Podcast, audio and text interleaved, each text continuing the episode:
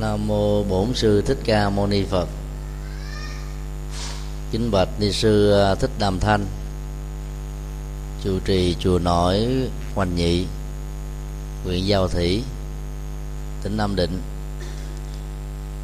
Kính thưa tất cả quý sư thầy, kính thưa tất cả à, quý phật tử. Theo đề nghị của à, sư thầy chủ trì sáng hôm nay, có một số phật tử ờ, sẽ được quy tam bảo, nhận phật làm thầy, nhận pháp làm thầy, và nhận các vị xuất gia chân chánh làm thầy. Chúng tôi xin ờ, chia sẻ đôi điều về ờ, đề tài làm đệ tử phật. Khái niệm làm đệ tử phật là một từ mới thay thế cho từ ờ, quy tam bảo. Từ ờ, quy tam bảo là một chữ hán, mà ý nghĩa của nó đó rất là sâu. Ít người ờ, có thể nhớ và nắm được hết. Quy trước nhất là sự quay về, nhận ba nguồn tâm linh là đức phật lời dạy của ngài và những vị xuất gia chân chính làm thầy. Sau khi à, tiếp nhận ba ngôi tâm linh xong, tất cả những người à, đệ tử phật phải à, phát nguyện giữ năm điều đạo đức. Mà bản chất của nó đó là nền tảng của hạnh phúc gia đình, cộng đồng, xã hội, quốc gia và toàn thế giới. Trong à, khái niệm quy tâm bảo đó thì à, chúng ta mới à, mô tả được cái vế đầu. Là tiếp nhận ba ngôi tâm linh. Việc tiếp nhận ba ngôi tâm linh đó, hỗ trợ cho đời sống tinh thần của chúng ta. Nhưng việc vân giữ năm điều đạo đức của đức phật dạy sẽ làm cho đời sống của mình ngày càng được thăng hoa.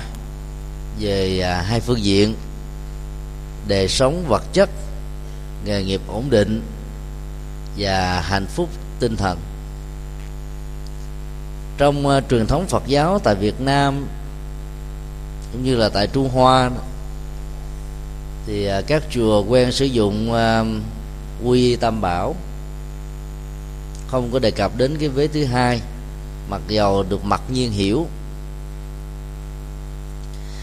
Khi đổi lại cái từ à, làm đệ tử phật đó, thì chúng ta thấy là sau cái chữ phật được hiểu ngầm, có ba dấu chấm.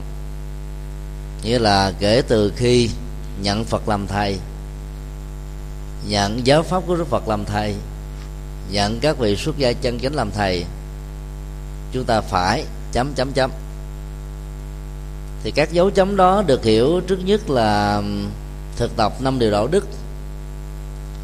Thứ hai đó là chúng ta dấn thân xã hội. Và thứ ba đó là phát triển đời sống tâm linh. Hỏi đủ được cả ba yếu tố này đó, thì mỗi một người phật tử là ánh đuốc hạnh phúc cho bản thân mình và là tấm gương cho gia đình, cũng như là của cộng đồng và xã hội. Khi nãy chúng ta được uh, sáu em uh, tuổi mới năm. Ăn mặc rất dễ thương như là những uh, nàng tiên nhỏ. Ca bài kính mến thầy dưới sự hướng dẫn của các cô giáo tại chùa. Có một câu rất là dễ thương. Hôm nay thầy về đây chúng con biết làm gì đây? Chỉ cần à, gặp nhau, quan sát nét à, mặt với niềm vui, nụ cười thể hiện à, trên tất cả chúng ta.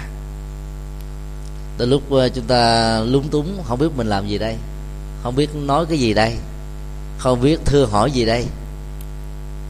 Và lời ca tiếp tục là chúng con nguyện tinh tấn, vân vân. Khái niệm tinh tiến trong phật giáo đó là một từ à, có ý nghĩa à, xã hội, đạo đức và tâm linh. Tin là chuyên sòng không gián đoạn, không bỏ cuộc nữa chừng.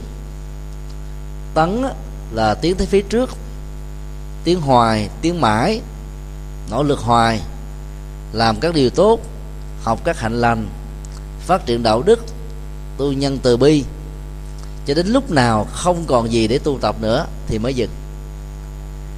Như vậy là khi ờ, chúng ta nêu ra quyết tâm uh, nguyện tinh tiến ta sẽ trở thành một người rất năng động rất lạc quan rất tích cực. Xem tất cả những nghịch cảnh trong cuộc đời nếu có đó chẳng đáng là gì. Và không có khuynh hướng thói quen cường điệu hóa nó trở thành như là có cái gì đó ghê gớm chịu đựng không nổi. Đến độ phải bỏ cuộc. Đến độ đó phải uh, chạy trốn. Đến độ đó phải uh, cảm thấy uh, rất là sợ hãi về sau. Kể từ khi làm đệ tử phật thì các hành giả phật tử phải lúc nào cũng tinh tấn. Ở trong đời sống kinh tế ta không tinh tiến thì không thể nào thành công. Và do đó giá trị đóng góp cho cộng đồng sẽ không có mặt. Ở trong à, đời sống à, gia đình trong quan hệ giữa vợ và chồng cha mẹ và con cái anh chị em thân bằng quyến thuộc tình là nghĩa sớm nếu ta không có yếu tố tinh tiến đó, ta sẽ sống ở trong ốc đảo của riêng mình thôi chúng ta cắt đứt cái quan hệ con người với con người. Và do vậy đó giàu cho có thành công giàu sang phú quý cái tình người mà đã mất rồi đó thì niềm hạnh phúc đó, nó chỉ có mặt một phần tư thôi. Và hạnh phúc đó là hạnh phúc rất là cá nhân và nó mang yếu tố của vị kỷ.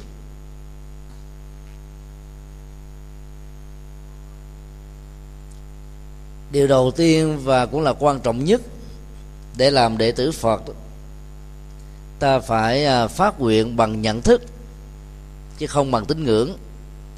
Nhận phật, nhận giáo pháp và nhận các vị xuất gia chân chánh làm thầy.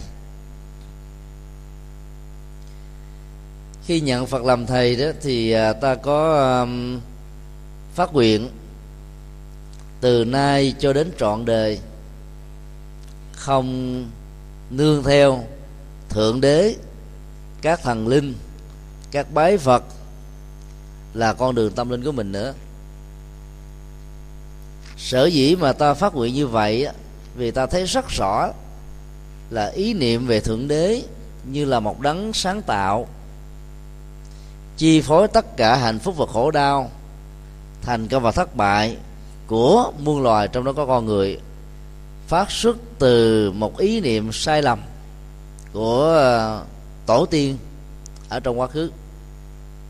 Vì lúc đó, kiến thức về vũ trụ, kiến thức về vận hành của tất cả mọi sự vật hiện tượng chưa đủ, làm cho ta có cảm giác rằng có một người đã sáng tạo ra và người đó chi phối hết tất cả mọi thứ.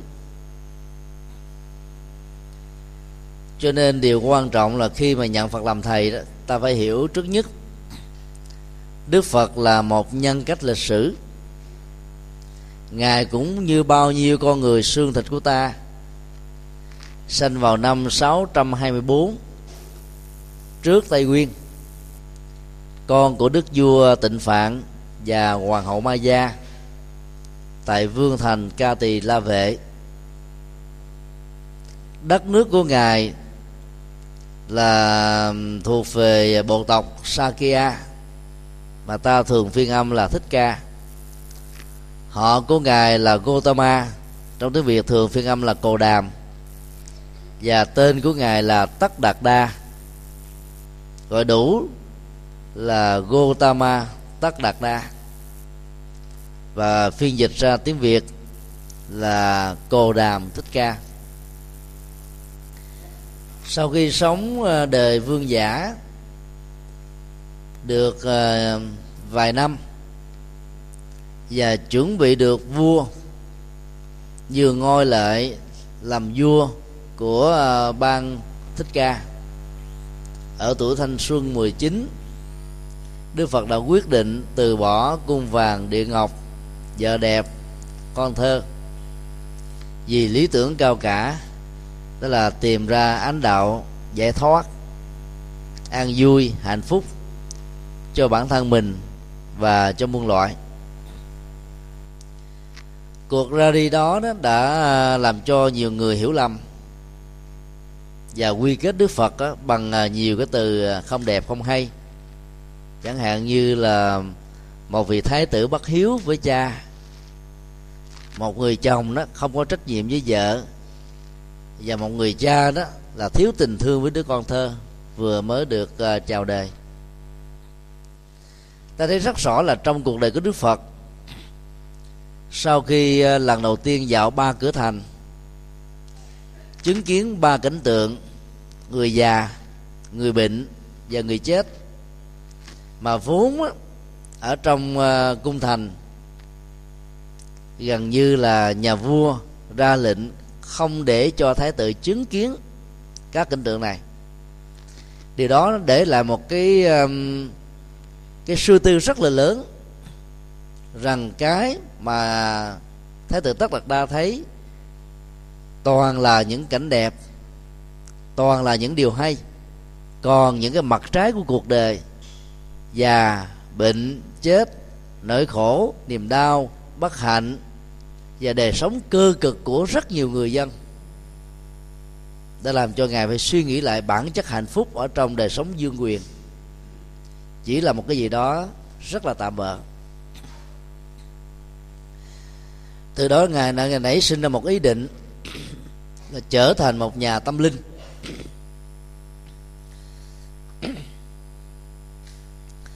Theo Phật giáo um, Bắc Tông sau 11 năm tu tập 49 ngày cuối dưới cội Bồ đề, ngài đã giác ngộ, được nguyên lý, duyên khể tức là sự tương tác trùng trùng giữa mọi sự vật và hiện tượng, không có thượng đế và các thần linh chi phối. Ngài hiểu rõ được cái quy luật nhân quả, chi phối thế giới vật chất, thế giới hữu cơ, thế giới vô cơ, thế giới con người và thế giới các chủng loại khác. Trở thành bậc giác ngộ, tất cả những à, phiền não, nỗi khổ, niềm đau, rơi rụng hết tất đến tận gốc rễ. Từ đó, ngài được tôn xưng là đức phật, tức là bậc tỉnh thức, bậc giác ngộ. Như vậy, khi nhận phật làm thầy đó, chúng ta không nên xem phật như là một vị thượng đế, lại càng không nên xem ngài như là các vị thần linh. Vì ngài chỉ cho chúng ta những tấm bản đồ. Trao tặng cho ta rất nhiều to thuốc. Mỗi khi đó, có bất kỳ một nỗi khổ, niềm đau, hoặc là về tâm lý, hoặc là về vật lý, hoặc là về cá nhân, hoặc là do gia đình, hoặc là do sức ép đời sống kinh tế, hoặc là trong các mối quan hệ xã hội dân dân thì ta phải sử dụng đúng những toa thuốc về đạo đức và tâm linh để trị liệu và do vậy đó ta phải hợp tác với phật. Phật như là vị bác sĩ vị lương y giỏi và ta là những người đang vương những cái chứng bệnh khổ. Nếu chúng ta không uh, thực tập đúng theo những hướng dẫn của bác sĩ thì bệnh giàu có tiền giàu có nhiều thuốc thang giàu có đầy đủ ta vẫn không hết bệnh được. Cho nên nhận phật làm thầy ta phải thấy rất rõ đức phật là đấng tuệ giác, đã cung cấp cho chúng ta những tấm bản đồ của tuệ giác và tình thương. Vấn đề còn lại là ta phải thực tập, ta phải hành trì theo, thì ta mới có kết quả. Cái điều thứ hai khá quan trọng là khi nhận phật làm thầy đó, không nên thờ thượng đế và các vị thần linh ở trong nhà của mình nữa. Ta được quyền nghiên cứu, học hỏi, tham khảo các tôn giáo nhưng ta không cần phải tôn thờ, vì lý do rất đơn giản là không có nhu cầu.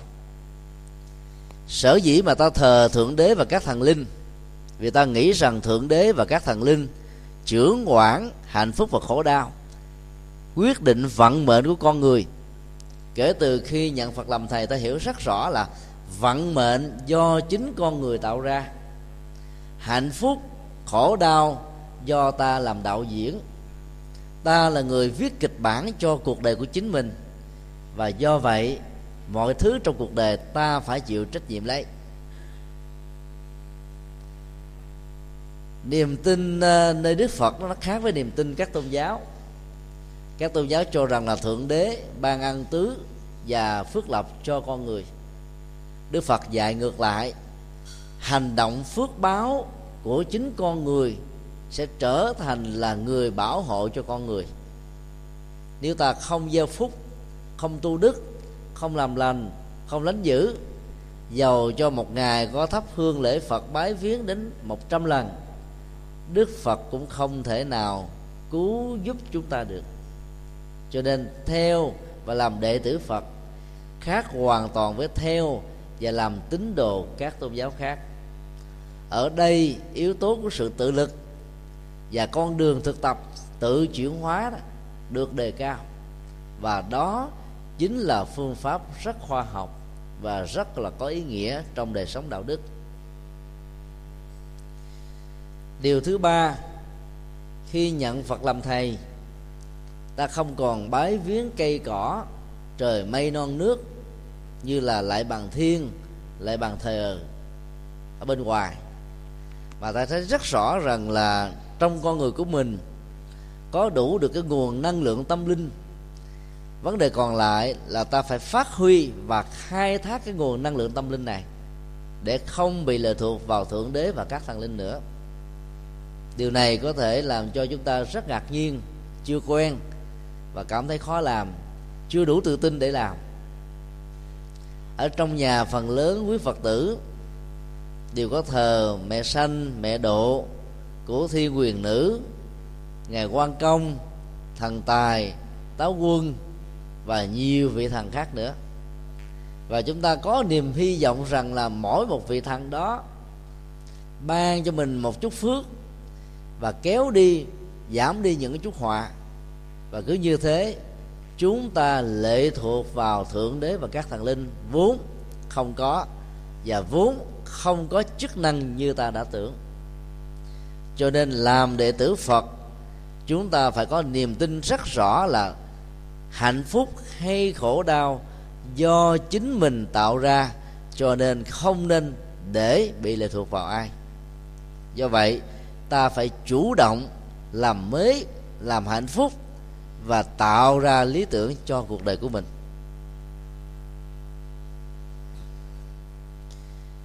Ngôi tâm linh thứ hai là chánh pháp bao gồm hai phương diện, chân lý và đạo đức. Khi nhận chân lý và đời sống đạo đức làm thầy thì ta phải đi một quyết tâm rất lớn là không học theo những điều mê tín dị đoan. Vốn là những dây tùm gửi bám lên thân cội bồ đề của đạo phật. Có rất nhiều phong tục tập quán trong dân gian. Do người đi trước truyền lại cho người đi sau cha mẹ hướng dẫn cho con cái, ta có cảm giác và nghĩ rằng đó là những điều phật dạy. Càng thực tập, càng làm theo những phong tục tập quán không phải của phật giáo, chúng ta bị điều mê tín và dị đoan, khống chế, chi phối, ảnh hưởng, tác động. Nỗi sợ hãi, nỗi ám ảnh trở thành như là một cái ấn tượng rất xấu làm cho rất nhiều người mất đi sự tự tin, mất đi sự tự lực. Cho nên khi nhận giáo pháp, tức là chân lý và đạo đức làm thầy, thì tất cả quý phật tử phải học hai nguyên lý căn bản. Thứ nhất là lòng từ bi, thứ hai là trí tuệ. Từ bi vượt lên trên tình thương, vì tình thương là một phần rất nhỏ của lòng từ bi lại có yếu tố của cảm tính nhiều, cho nên đến lúc nó không phản ánh và giúp đỡ cho cuộc đời được. Là một người mẹ, ta dễ dàng có tình thương với những đứa con, vì 9 tháng 10 ngày ở trong thai, ta đã truyền cho đứa con sự sống qua cây nhau. Sau khi con sinh ra, ba năm nhũ bộ, bú mớm ta lại tiếp tục cho con sự sống khi con lớn lên ăn học suốt 18 năm trường, ở cái tuổi vị thành niên, mẹ và cha tiếp tục nuôi dưỡng, chăm sóc, lo lắng. Mỗi khi đi chợ, bánh kẹo gửi về cho con cháu. Như vậy tất cả những cái tình thương đó đó, nó như là một cái thói quen. Và ta có thể ứng xử tình thương đó như là một trách nhiệm. Đó là tình thương cao cả.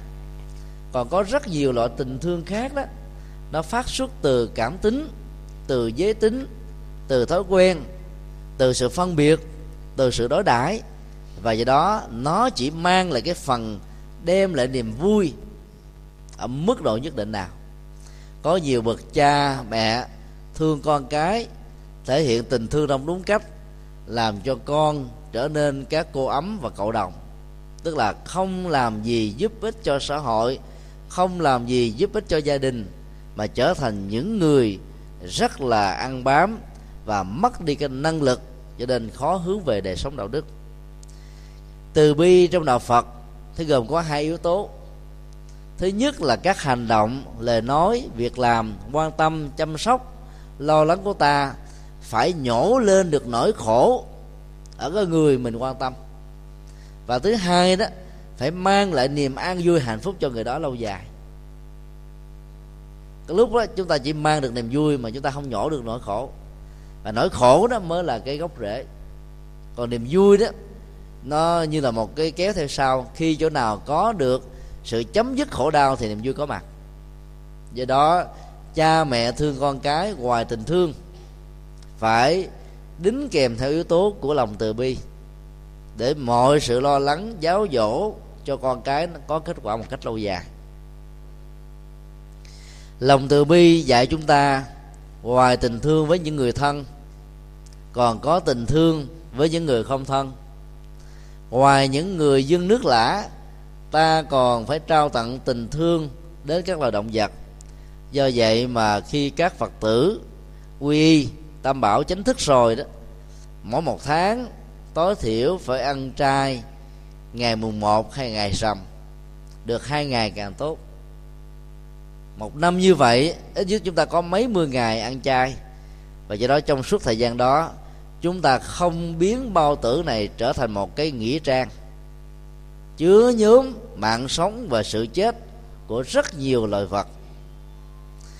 Khi thực hiện lòng từ bi, nếu quý phật tử phải ăn mặn, quý vị hãy mua những thực phẩm đã được làm rồi, đã được giết rồi. Mình không tự tay giết vì cái nghiệp sát rất là nặng. Và cái hậu quả của nó làm cho chúng ta phải bị yếu thọ. Nếu có sống thì bệnh tật, dương mang.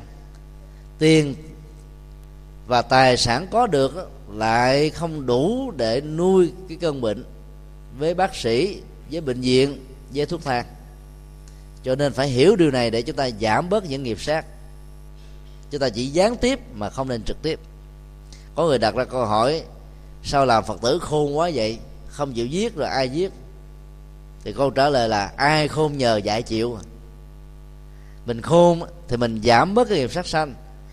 Mình thiếu đi cái trí khôn đó, sống bằng những cái nghề đó thì tội lỗi sẽ rất là nhiều. Cho nên tối thiểu mỗi tháng phải ráng ăn chay để gieo hạt giống tình thương.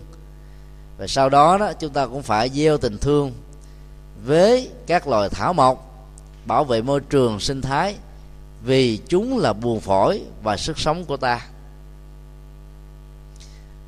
Đối với trí tuệ đó, thì nó vượt lên trên kiến thức rất nhiều. Kiến thức ta học được từ sách vở, từ trường lớp, từ thầy cô giáo, từ kinh nghiệm bản thân, từ những người đi trước, từ tư duy, vân vân. Nhưng rất nhiều người, thậm chí các nhà bác học vĩ đại trong lịch sử nhân loại đóng góp rất nhiều công trình to lớn, vẫn chưa chắc là người có trí tuệ. Vì theo đạo phật, người có trí tuệ phải hội đủ ba yếu tố. Thứ nhất là hiểu rõ và sống với nhân quả. Thứ hai, hiểu rõ và sống với nguyên lý vô thường và vô ngã. Và thứ ba, luôn luôn tùy thuận với đời sống đạo đức. Rất nhiều nhà bác học tạo ra bom nguyên tử hạt nhân phá hoại mạng sống và giết chết biết bao nhiêu là người.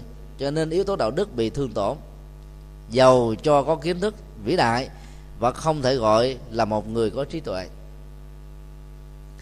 Hiểu được vô thường, nghĩa là thấy rất rõ mọi sự vật hiện tượng, trong đó có con người của mình, diễn ra theo một chu kỳ của thời gian. Cho nên ai sinh ra, rồi đến lúc phải già, bệnh và chết.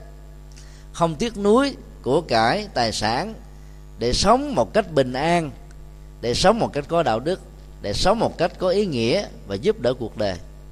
Người không thấy được vô thường, luôn luôn chấp của, chấp tài, chấp trước. Và do vậy đó, đi tới đâu, tạo ra rắc rối và phiền não tới đó. Cho nên khi học theo đức phật, chúng ta ngoài cái việc hiểu vô thường cần phải hiểu được vô ngã cái tôi mà ta thường hiểu được đánh đồng với danh tánh cha mẹ mình đặt ở trong khai sinh. Mỗi người có một cái tên. Và chúng ta đánh đồng cái thân thể vật lý cho cha mẹ sanh ra đó là chính mình. Trong khi đó, đức phật dạy, thân thể này, tâm thức này phối hợp lại với nhau thì tạo ra cái tạm gọi là tôi, bao gồm có năm yếu tố. Thứ nhất là vật chất vật chất thì gồm có bốn nguyên lý, đất, nước, gió, lửa. Về phần tâm lý thì gồm có ờ, bốn yếu tố cảm giác, tri giác, tâm tư và nhận thức. Cái gì mà được hình thành bởi nhiều yếu tố thì cái đó không thể gọi là cái tôi thường còn bất biến. Cho nên hiểu được điều này, chúng ta không tôn vinh thân thể này là thượng đế. Chúng ta cũng không hề chấp trước vào nó chúng ta sử dụng nó như là một phương tiện, như là một chuyến xe, như là một con đò để đưa mình sang sông, để mình không bị hệ lụy vào nó. Cuộc đời, phần lớn chúng ta quan trọng ba thứ, ăn, mặc, ngủ và ở. Các phương tiện này đó, nó mang cho ta được hạnh phúc giác quan và rất nhiều người mất phương hướng trong cuộc đời, thậm chí xa đọa vào đời sống khổ đau, tội lỗi là vì quá đặt nặng cái ăn cái mặc cái ở và các phương tiện nhà cửa. Do đó, đó phải thấy rất rõ đó là vô ngã để ta không bị hệ lụy. Làm tất cả là bằng tâm huyết là bằng đạo đức là bằng nỗ lực là bằng cả trái tim và tấm lòng. Có phương pháp thì ta mới mang được an vui. Như vậy là khi nhận pháp làm thầy nghĩa là chúng ta nương vào đời sống chân lý và học theo đời sống đạo đức. Thiếu hai yếu tố này đó, chúng ta chưa phải là người phật tử trọn vẹn. Để có được kiến thức về chân lý và đạo đức, thì quý phật tử phải siêng tinh tấn đi chùa, đọc các kinh sách, nghe các băng giảng, học hỏi ở các sư tăng và các sư thầy. Những gì ta không biết thì ta phải hỏi hỏi để chúng ta thực tập một cách đúng và có kết quả. Còn nếu chúng ta không hỏi đó, chúng ta có thể làm sai mà tưởng là đúng. Cuối cùng, sau nhiều năm thực tập mà không có kết quả bao nhiêu? Ngôi tâm linh thứ ba là chư tăng. Viết tắt của từ sangha được phiên âm là tăng già. Nó không phải hiểu theo cái nghĩa là các nhà sư già, các sư cô già mà nó là cái từ phiên âm. Chỉ cho một đoàn thể tu tập nhận đức phật làm thầy và trở thành những người tu. Hy sinh cả cái thời trai trẻ thanh xuân hy sinh cả cái đời uh, thiếu nữ của mình để trở thành những người sống rất là đạm bạc giản đơn nhưng thanh cao. Phát triển đời sống đạo đức và tâm linh hướng dẫn cho các phật tử trở về con đường giác ngộ của đức phật vai trò của các vị sư tăng rất quan trọng là bởi vì giàu cho đức phật, là bậc tuệ giác giáo pháp của ngài đóng góp cho cuộc đời. Nếu không có các nhà sư, không có các sư thầy, thì chúng ta không có cơ hội biết đến đạo phật. Việc xây các một ngôi chùa, nhất là ở những vùng nông thôn như thế này, rất là cực khó. Phải tốn đến vài chục năm vận động dành dụm tạo công đức phước báo uy tín. Các vị chu trì mới dựng xây lên được một ngôi tam bảo trang nghiêm. Năm tháng thời gian trôi qua đó phương tiện cơ sở bị xuống cấp. Đến lúc đó, cần đến sự trùng tu. Do đó đó cái đóng góp của các vị sư trụ trì các vị tu sĩ ở trong một ngôi chùa rất quan trọng. Dĩ nhiên nó có phần đóng góp tịnh tài tịnh vật công sức của tất cả bá tánh, đàn na và những người phật tử gần và xa. Vai trò của nhà sư rất lớn, cho nên khi nhận tăng làm thầy thì ta phải có lòng tôn kính đối với tất cả các vị xuất gia. Một điều mà phần lớn các phật tử thường hiểu lầm là khi quy tâm bảo với một vị thầy nào đó, ở một ngôi chùa nào đó ta có cảm giác là ta là đệ tử ruột của vị này và không phải là đệ tử của tất cả các vị còn lại. Theo tinh thần quy tâm bảo ta có một vị thầy khai tâm, tức là thầy truyền giới. Còn tất cả những vị sư, những vị sư thầy nói chung là người xuất gia chân chánh, ta đều xem các vị đó là thầy của ta.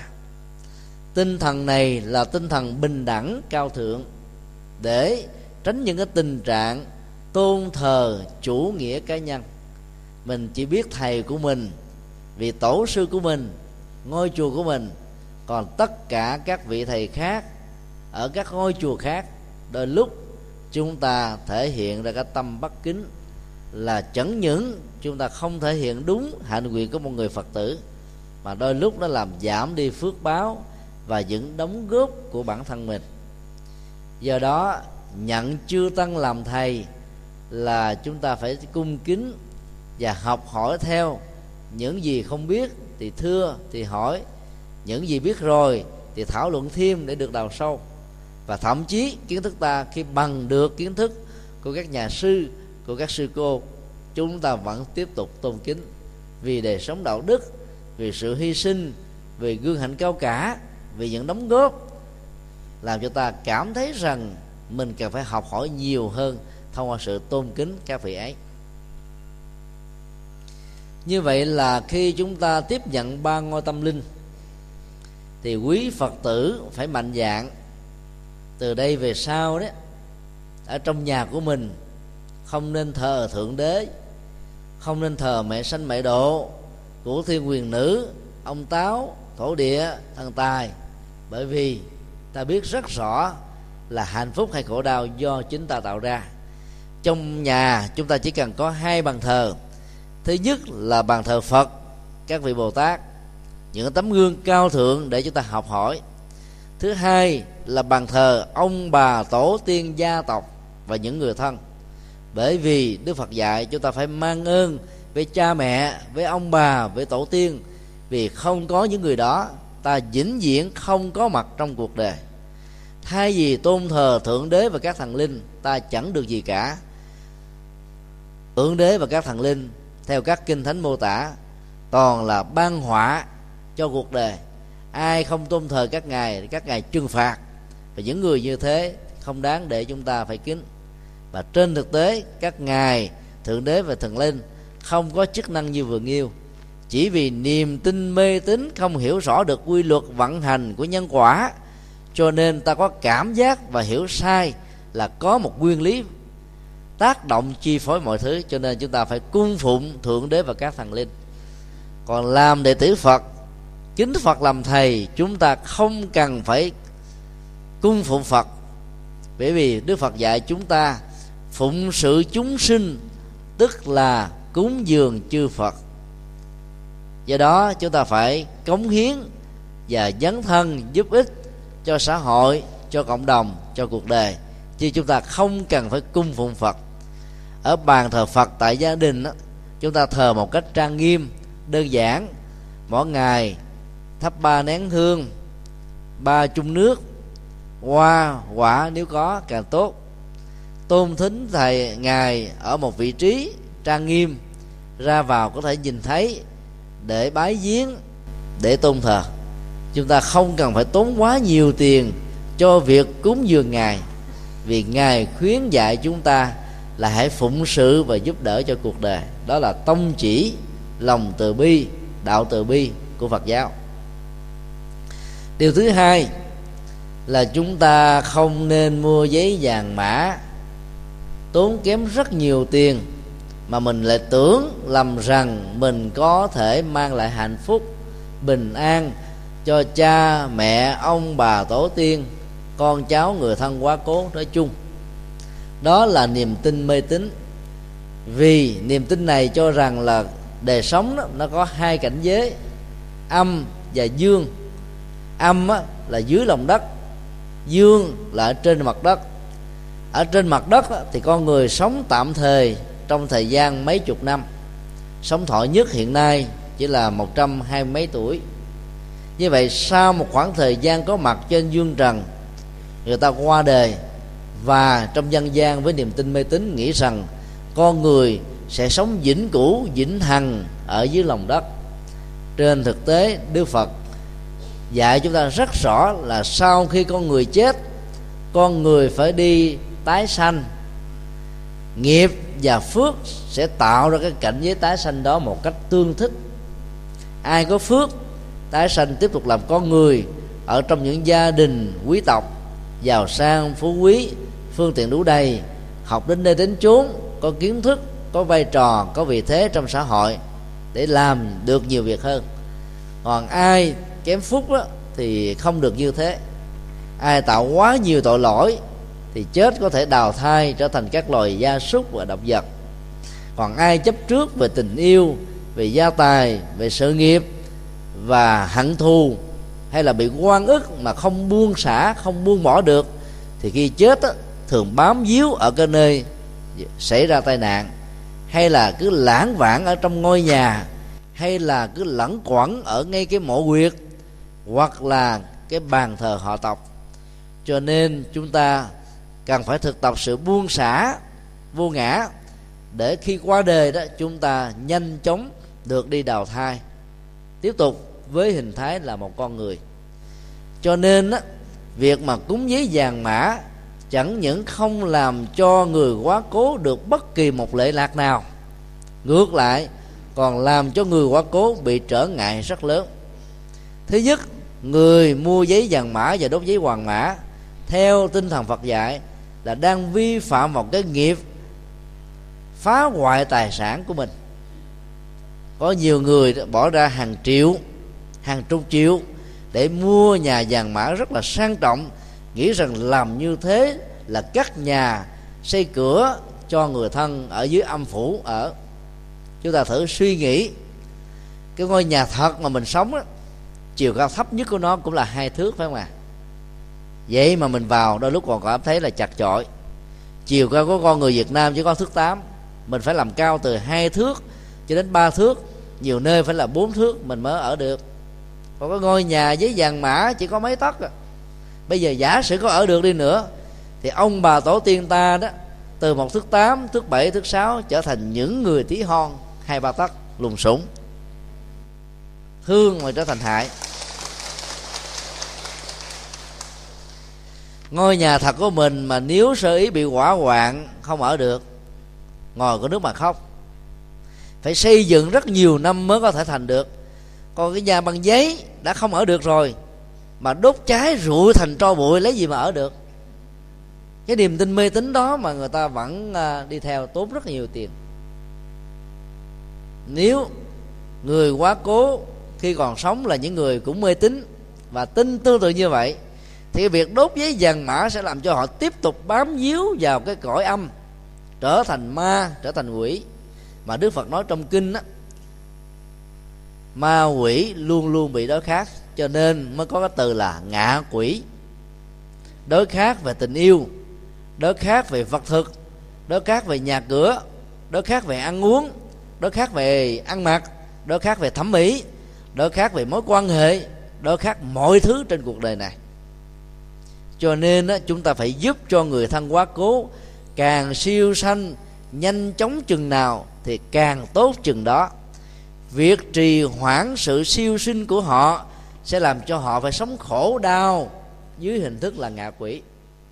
Do đó là những người đệ tử phật nhận phật làm thầy nhận pháp làm thầy nhận tăng làm thầy thì chúng ta phải vứt đi các phong tục mê tín dị đoan vốn không phải của đạo phật. Cho nên khi chôn mộ quyệt quý vị không nên làm lễ mở cửa mã, vì mở cửa mã là rước hương hồn của người thân về nhà. Trong khi đó, trong lễ cầu siêu của phật giáo là mong cho người thân được siêu sinh về cõi phật, được tái đào thai làm con người. Thương mà không hiểu, đôi lúc làm trở ngại. Ngôi nhà là mái ấm là tình thương, là hạnh phúc, là kỷ niệm vật. Thỉnh hương linh về nhà, hương linh sẽ bị quyến luyến và không ra đi được. Cuối cùng, đôi lúc phải mất đến vài chục năm, vài trăm năm làm hồn ma, làm bóng vía. Còn ta làm lễ cầu siêu là mong cho người đó được, siêu thoát, để hưởng phúc lộc do chính người đó tạo ra ở kiếp người. Do đó, chúng ta vẫn để bàn thờ nhưng không phải là mong cho ông bà ở mãi với mình, mà làm bàn thờ để nhớ công ơn, công đức ông bà tổ tiên đã dựng lên họ tộc này, đã dựng lên văn hóa của gia đình này, đã tạo ra sự thành công và dễ dàng cho gia đình này. Do đó, đến những ngày dỗ đến những ngày thanh minh, đến những ngày 30 Tết, chúng ta không nên thỉnh mời ông bà về, mà chúng ta phải thỉnh mời ông bà về cõi Phật siêu sanh và thoát hóa. Đó là ta thương ông bà đúng theo tinh thần Phật dạy. Còn đến những ngày đó, đại diện cho gia tộc, đọc cái tiểu sử của người quá cố, để tất cả người còn sống ôn lại cái đóng góp của họ để bắt chước theo, để tôn vinh, để sống và để làm rạng danh gia tộc của mình. Tinh thần của phật giáo khác với phong tục tập quán dân gian rất nhiều quý vị hãy tin tưởng theo lời phật dạy. Làm như thế, nói theo kinh địa tạng, thì kẻ còn lẫn người mất, đều được lệ lạc và an vui. Làm được như vậy thì chúng ta mới đúng là tinh thần quy y tam bảo. Thần tài, táo quân và nhiều vị thần linh khác chúng ta không cần phải thờ ở trong gia đình của mình nữa. Vì mình biết rằng là chúng ta vì mê tín, mong mỏi cho các vị thần đó bảo hộ mà không chịu nỗ lực làm cái gì hết. Cuối cùng chúng ta chẳng có gì cả. Nhân quả được hiểu là một cán cân công lý, không hề bị lũng đoạn bởi tham nhũng. Luật pháp trên thế gian còn có thể bị lũng đoạn. Đen thành trắng trắng thành đen, phước thành tội tội thành phước. Còn cái luật công bằng của nhân quả là chuẩn xác vô cùng. Ta có thể qua mặt được thiên hạ làm những điều xấu không ai biết, nhưng ta không thể nào qua mặt được nhân quả. Cho nên khi nhận giáo pháp làm thầy, thì chúng ta phải sống trung thành với nhân quả và đề sống đạo đức. Cho nên, chúng ta không nên sợ bất kỳ một thần linh nào. Chúng ta cũng không nên sợ ai nếu chúng ta sống có lương tâm, có đạo đức, sống với lẽ phải. Và do vậy, chúng ta trở thành một người rất bản lĩnh, một người rất tự tin, một người rất là gương mẫu và đàng hoàng trong xã hội. Đó là ba ngôi tâm linh.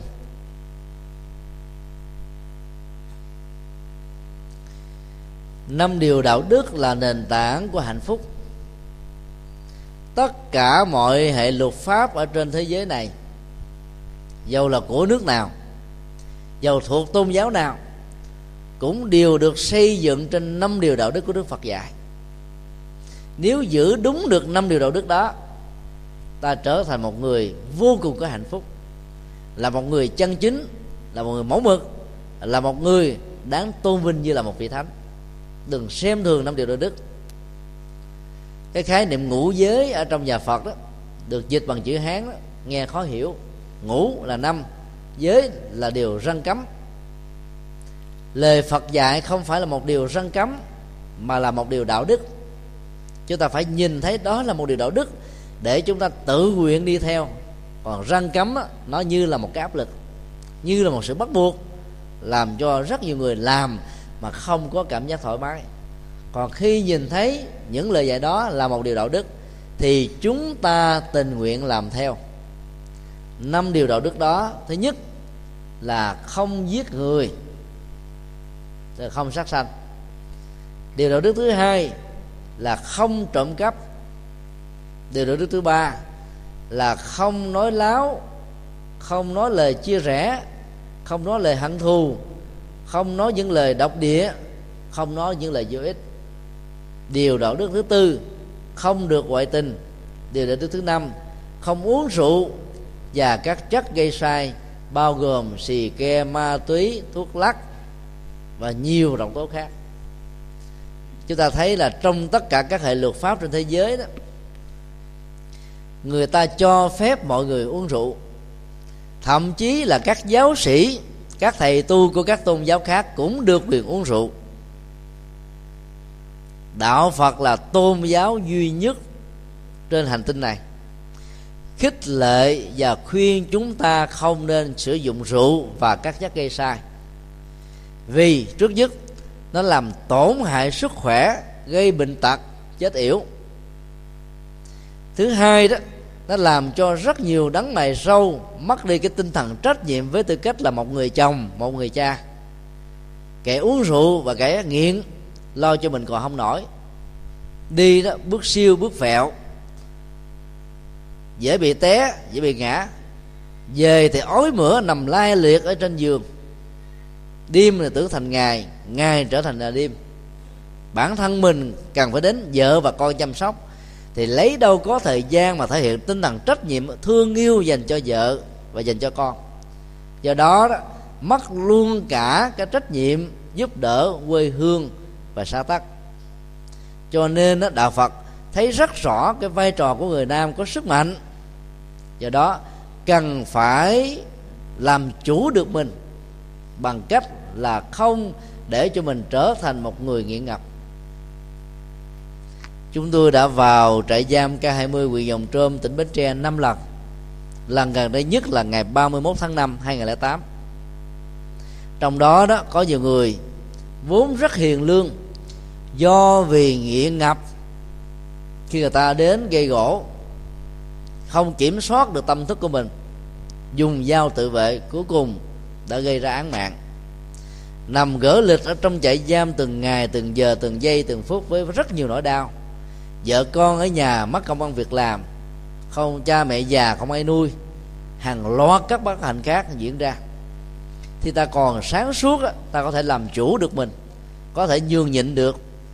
Nhưng mà khi rượu vào lề ra rượu vào rồi đó chúng ta không còn biết ta là ai nữa. Và một sự nóng giận có thể tạo ra biết bao nhiêu là bất ổn cho cuộc đời do đó, đạo phật dạy chúng ta nhìn thấy cái mầm móng của những tội lỗi, từ rượu, xì ke, thuốc lắc và nhiều độc tố khác gây ra. Cho nên ta tình nguyện từ nay cho đến trọn đời không sử dụng, không tiêu thụ chúng. Nếu như những người nam có thể vượt qua được thói quen nghiện ngập của bản thân mình chúng tôi tin chắc rằng chừng đó cái hành động thôi ta đã mang lại hạnh phúc cho những người vợ, hạnh phúc cho những đứa con. Mỗi một ngày có 24 giờ 8 giờ đi làm 8 giờ ngủ 8 giờ sinh hoạt gia đình. Mà nếu chúng ta nghiện ngập thì suốt 8 giờ sinh hoạt gia đình đó chúng ta để cho vợ con mình bơ vơ, cô đơn vô cùng. Người uống rượu, miệng hôi hám, ói mửa, bệnh tật, gan phổi thận bao tử máu và nhiều chứng bệnh khác nữa. Chúng ta đã thấy rồi. Cho nên phải tập vượt qua thói quen của mình để mình sống chung trong hạnh phúc với người thân với người thương của mình. Có nhiều người nam á, nghĩ rằng là rượu giải sầu. Ngược là không biết rõ rằng là mượn rượu giải sầu sầu thêm nặng. Giống như tình trạng là dùng dao chặt nước nước vẫn chảy đạo phật dạy chúng ta có bản lĩnh đối diện với nỗi đau. Không nên trốn trại không nên bỏ cuộc không nên quảnh mặt không nên xoay lưng. Bệnh tật khổ đau bế tắc có mặt ở chỗ đâu ta phải giải quyết và tháo gỡ ở chỗ đó. Cho đến lúc nào xong thì thôi. Còn trốn trại sẽ làm chúng ta bị khổ đau nhiều hơn. Có nhiều cậu à, mới 13, 14 tuổi vì thói quen muốn chứng minh là mình trở thành một người đàn ông cho nên cũng uống rượu, hút thuốc, sử dụng rất nhiều thứ độc tố cho cơ thể của mình. Cuối cùng mình trở thành nạn nhân của những gì mình tiêu thụ. Ngoài rượu và những độc tố đó, thì nhà Phật còn dạy chúng ta là phải hạn chế tiêu thụ những thứ không có hại cho sức khỏe. Có nhiều người đó, cứ ăn thỏa mãn cái khẩu vị thôi. Và không biết rằng là ăn cái món nó vào, nó làm cho mình sanh rất nhiều loại bệnh tật. Và do đó đó bao nhiêu tiền có được từ công ăn việc làm tiêu tán vào trong bệnh và trị liệu cả. Cho nên giữ được cái điều đạo đức thứ năm này đó gia đình ta đỡ tốn kinh tế cho những cái chi tiêu nó không đáng. Hạnh phúc gia đình trong sinh hoạt ấm cúng đó, nó được gia tăng. Và tuổi thọ cũng như là sức khỏe được đảm bảo. Điều đạo đức này rất là khó giữ nhưng mà nếu ta quyết tâm làm ta vẫn làm được. Điều đạo đức thứ tư đó là dạy chúng ta chung thủy một vợ một chồng. Đây là cái nguyên lý về đời sống gia đình như là khế ước hôn nhân ở trong à, à, xã hội giữa một người nam và một người nữ. Nguyên tắc của đời sống lứa đôi đó buộc chúng ta phải tuân thủ một cách tuyệt đối là không chấp nhận hình bóng và sự hiện hữu của người thứ ba dù chỉ là trong tâm tưởng có nhiều người đó bất hòa giữa vợ và chồng, đem tâm sự với một người đồng nghiệp khác giới phái. Lúc đầu mình nghĩ rằng là không có vấn đề gì. Thì tâm sự với người đồng nghiệp khác giới phái đó, thì chúng ta thấy là người đó hiểu tâm gan phế thận của mình, chia sẻ, nâng đỡ, giúp đỡ, góp ờ, tinh thần, thậm chí là giúp luôn cả cả cả vật chất. Rồi mình đi ăn uống, mình nghĩ rằng là không có vấn đề gì nhưng về lâu, về dài, cái tình cảm phát sanh. Ở nhà, tiếp xúc với vợ hay là tiếp xúc với chồng, chúng ta thấy bế tắc, khổ lụy. Mà tiếp xúc với những người đồng nghiệp đó, ta thấy hiểu và cảm thông mình nhiều. Từ đó đó, cái tình yêu nó nảy nở rất là nhanh. Và cái hạnh phúc gia càng ngày càng bị bế tắc. Do đó, đức phật dạy chúng ta phải tránh. Điều thứ hai, trong hạnh phúc gia đình đó nó đòi hỏi đến sự hiểu và thương. Có nhiều người chỉ thương mà không có hiểu. Cho nên đó, người vợ đôi lúc đó, ghen rất nhiều. Và nghĩ rằng đó, là ghen chính là yếu tố của hạnh phúc. Nhiều người vợ đó dẫn văn chương để biện hộ cho cái ghen của mình. Ví dụ như là hoạn thơ ở trong chuyện kiều với câu nói ghen tuông thì cũng người ta thường tình đồng hóa rằng là cái bản chất người nữ như là một cái cơn ghen như là một sự ghen. Và xem không có ghen là không có yêu. Từ đó dấn thân vào cái sự ghen quá mức đến độ á, là chối buộc và xây địa ngục cho ông chồng của mình. Và chồng của mình không cảm thấy được tình thương yêu mà mình dành cho ông mà chỉ thấy toàn là địa ngục dây kiểm gai nhà tù bế tắc mất tự do. Từ đó đó cái tình thương yêu đó nó làm cho người đó bị khủng hoảng. Và khi giao tiếp với những người à, đồng nghiệp nữ, thì ông chồng ông thấy là người này đó là tin tưởng mình, trao cho mình được cái tự do. Do đó, cái tình yêu dễ dàng phát sinh ở người khác. Hoặc là chúng ta dẫn những câu nói tục ngữ trong dân gian, ớt nào mà ớt chẳng cay gái nào mà gái chẳng hay ghen chồng. Tiếp tục chúng ta tạo ra rất nhiều sự bế tắc cho nên đạo phật dạy đó, để cho hạnh phúc gia can được đảm bảo, thì ta phải tin tưởng lẫn nhau. Những gì mà chúng ta thấy nó sai, chúng ta hỏi thăm, chứ đừng nên kết án dội khi chưa có đủ bằng chứng. Những người mà bị bệnh ghen đó, có cái tánh suy luận giỏi lắm. Tưởng tượng, hình dung và lội suy theo cái cách nghĩ của mình. Rồi chúng ta làm quán làm quạ cho người chồng chung thủy. Do đó đó, nó làm mất hết hạnh phúc gia ca. Dĩ nhiên chúng ta cũng không nên sơ ý. Do đó đó, để cho hạnh phúc đảm bảo, cả vợ lẫn chồng phải hiểu tánh tình của nhau, phải hy sinh, phải chia sẻ, phải nâng đỡ và đặc biệt là phải rộng lượng. Đó là một phần của lòng từ bi. Người vợ hay người chồng mà cứ chấp nhất từ những cái lỗi nhỏ nhặt của nhau, thì giàu có thương nhau cũng không thể nào mang cho nhau được hạnh phúc có nhiều người vợ, người chồng chấp lắm. Một cái lỗi nho nhỏ suốt cả cuộc đời không quên. Mỗi khi giận nhau là đem cái đó ra mà nhằn nhụa nhau, chửi bới nhau cởi lễ lẫn nhau, làm cho người kia có cảm giác là mình đang sống ở trong địa ngục. Cho nên phải học sự rộng lượng từ đức tính từ bi. Chuyện nào qua rồi là không nhắc lại. Nếu có nhắc, chỉ nhắc những chuyện tốt để tất cả cùng hăng hoan nếu có nhắc là nhắc những chuyện vui để cùng nhau được hạnh phúc. Còn nỗi buồn, nỗi khổ, hãy cho nó trôi về với quá khứ.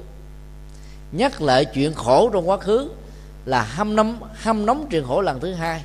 Và do vậy chúng ta trở thành nạn nhân thêm một lần nữa. Do đó đạo phật dạy là chúng ta phải quên đi cái quá khứ khổ đau. Hãy nhớ cái hiện tại để phấn đấu, để nỗ lực, để gây dựng cái tương lai. Đây là một thái độ sống. Đây là cái tâm lý sống hết sức là lạc quan và tích cực.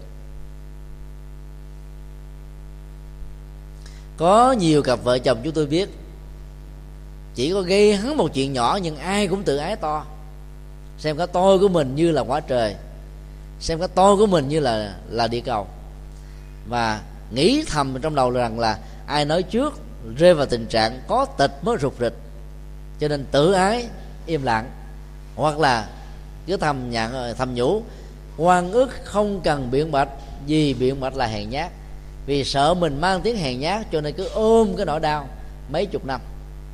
Có một cặp vợ chồng vẫn còn thương nhau đấm đuối lắm nhưng mà giận nhau cho nên không ai nói dai mỗi lần muốn chia sẻ điều gì đó người vợ viết ừ, vài chữ trên tờ giấy tối nay tôi về vào lúc 8 giờ tối ông đừng có chờ cửa. Còn ông chồng đó thì ghi lại tôi đi uh, uh, công tác xa ba ngày sau mới về. Gặp nhau thì không nói lên lời mà trong tâm á thì vẫn còn thương nhau. Xa nhau thì nhớ, mà gần nhau thì sầu. Thì cuộc sống như thế là giống như là một địa ngục ở trên trần gian. Đạo phật dạy chúng ta phải tháo gỡ những cái đó. Do đó, trong cái giới đạo đức thứ tư, chung thủy, một vợ, một chồng không chỉ đơn thuần được hiểu là chúng ta không ngoại tình, mà phải vun bồi thêm những đức tính khác là phải sống hiểu biết, cảm thương, rồi nâng đỡ tha thứ, chia sẻ trên mỗi nẻo của đường đời. Có nhiều ông chồng rất là vô tư. Vợ mình cũng làm ở công xưởng 8 tiếng một ngày, làm ở đồng án thậm chí là 10 tiếng, thức đêm thức hôm về. Rồi phải nấu cơm, nấu nước, lo cho con cái, giặt giũ. Ông chồng về nằm quăng ra trên cái liêu quăng, coi tivi, hay là đi tím vào à, những à, ngõ ngách nào để uống rượu vô trách nhiệm, thiếu tình thương, thiếu sự chia sẻ. Là như vậy là chúng ta không thể nào gây dựng được hạnh phúc gia can.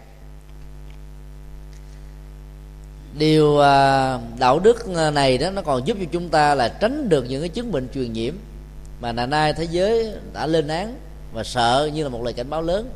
Đó là hai chứng bệnh HIV và S, thường à, đọc theo tiếng Pháp là SIDA nó kết liễu mạng sống của con người ở cái thời rất là trẻ trung. Do đó đó thương yêu nhau chăm sóc nhau thì chúng ta phải bảo hộ lẫn nhau giữa vợ và lẫn chồng. Vì những chứng bệnh này nó, nó truyền nhiễm qua đường máu và đường tình dục. Chúng ta phải thấy rõ điều đó để chúng ta nuôi cả hạnh phúc những đứa con của chúng ta. Chúng tôi đã đi thái lan tới những cái tỉnh biên giới chân nai chân mai chân rai. Và tại các ngôi chùa lớn á, đều có trung tâm nuôi những cái người hiv và sida ở giai đoạn cuối. Có nhiều em thơ mới sinh ra là bị nhiễm chứng bệnh này từ người mẹ mà người mẹ bị truyền nhiễm chứng bệnh từ người cha tức là chồng truyền cho vợ chồng không chung thủy làm cho người vợ mình phải lãnh đủ mấy đứa con phải mang tật. Như vậy là cả một gia đình đó, đó là phải sống ở trong yểu thọ và khổ đau. Cái tiền thuốc mỗi một ngày cho các bệnh nhân này nó bằng tiền lương của chúng ta cả tháng và họ sống rất là khổ đau. Bị xã hội phân biệt, đối xử, xa lánh. Cho nên giữ điều đạo đức này là chúng ta bảo hộ hạnh phúc gia ca. Điều đạo đức thứ ba đó là chúng ta phải tôn trọng sự thật. Cái gì mình biết thì mình nói rõ là mình biết. Cái gì không đó thì mình nói là mình không.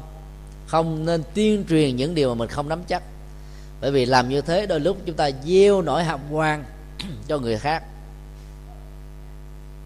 Một cái giá bằng ba cái đánh.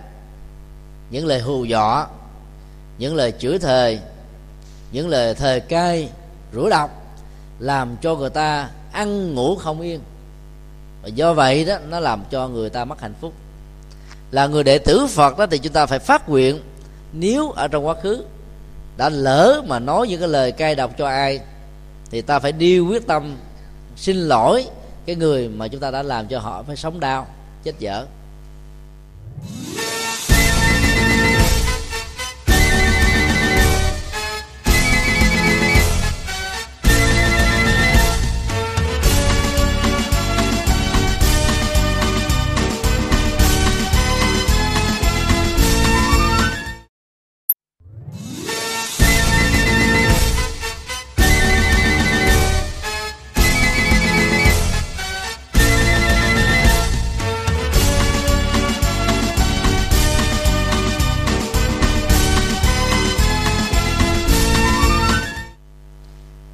Kế tiếp là người giữ không nói láo, cần phải luôn luôn phát ngôn mang tính cách xây dựng, đoàn kết, thương yêu, thân thương.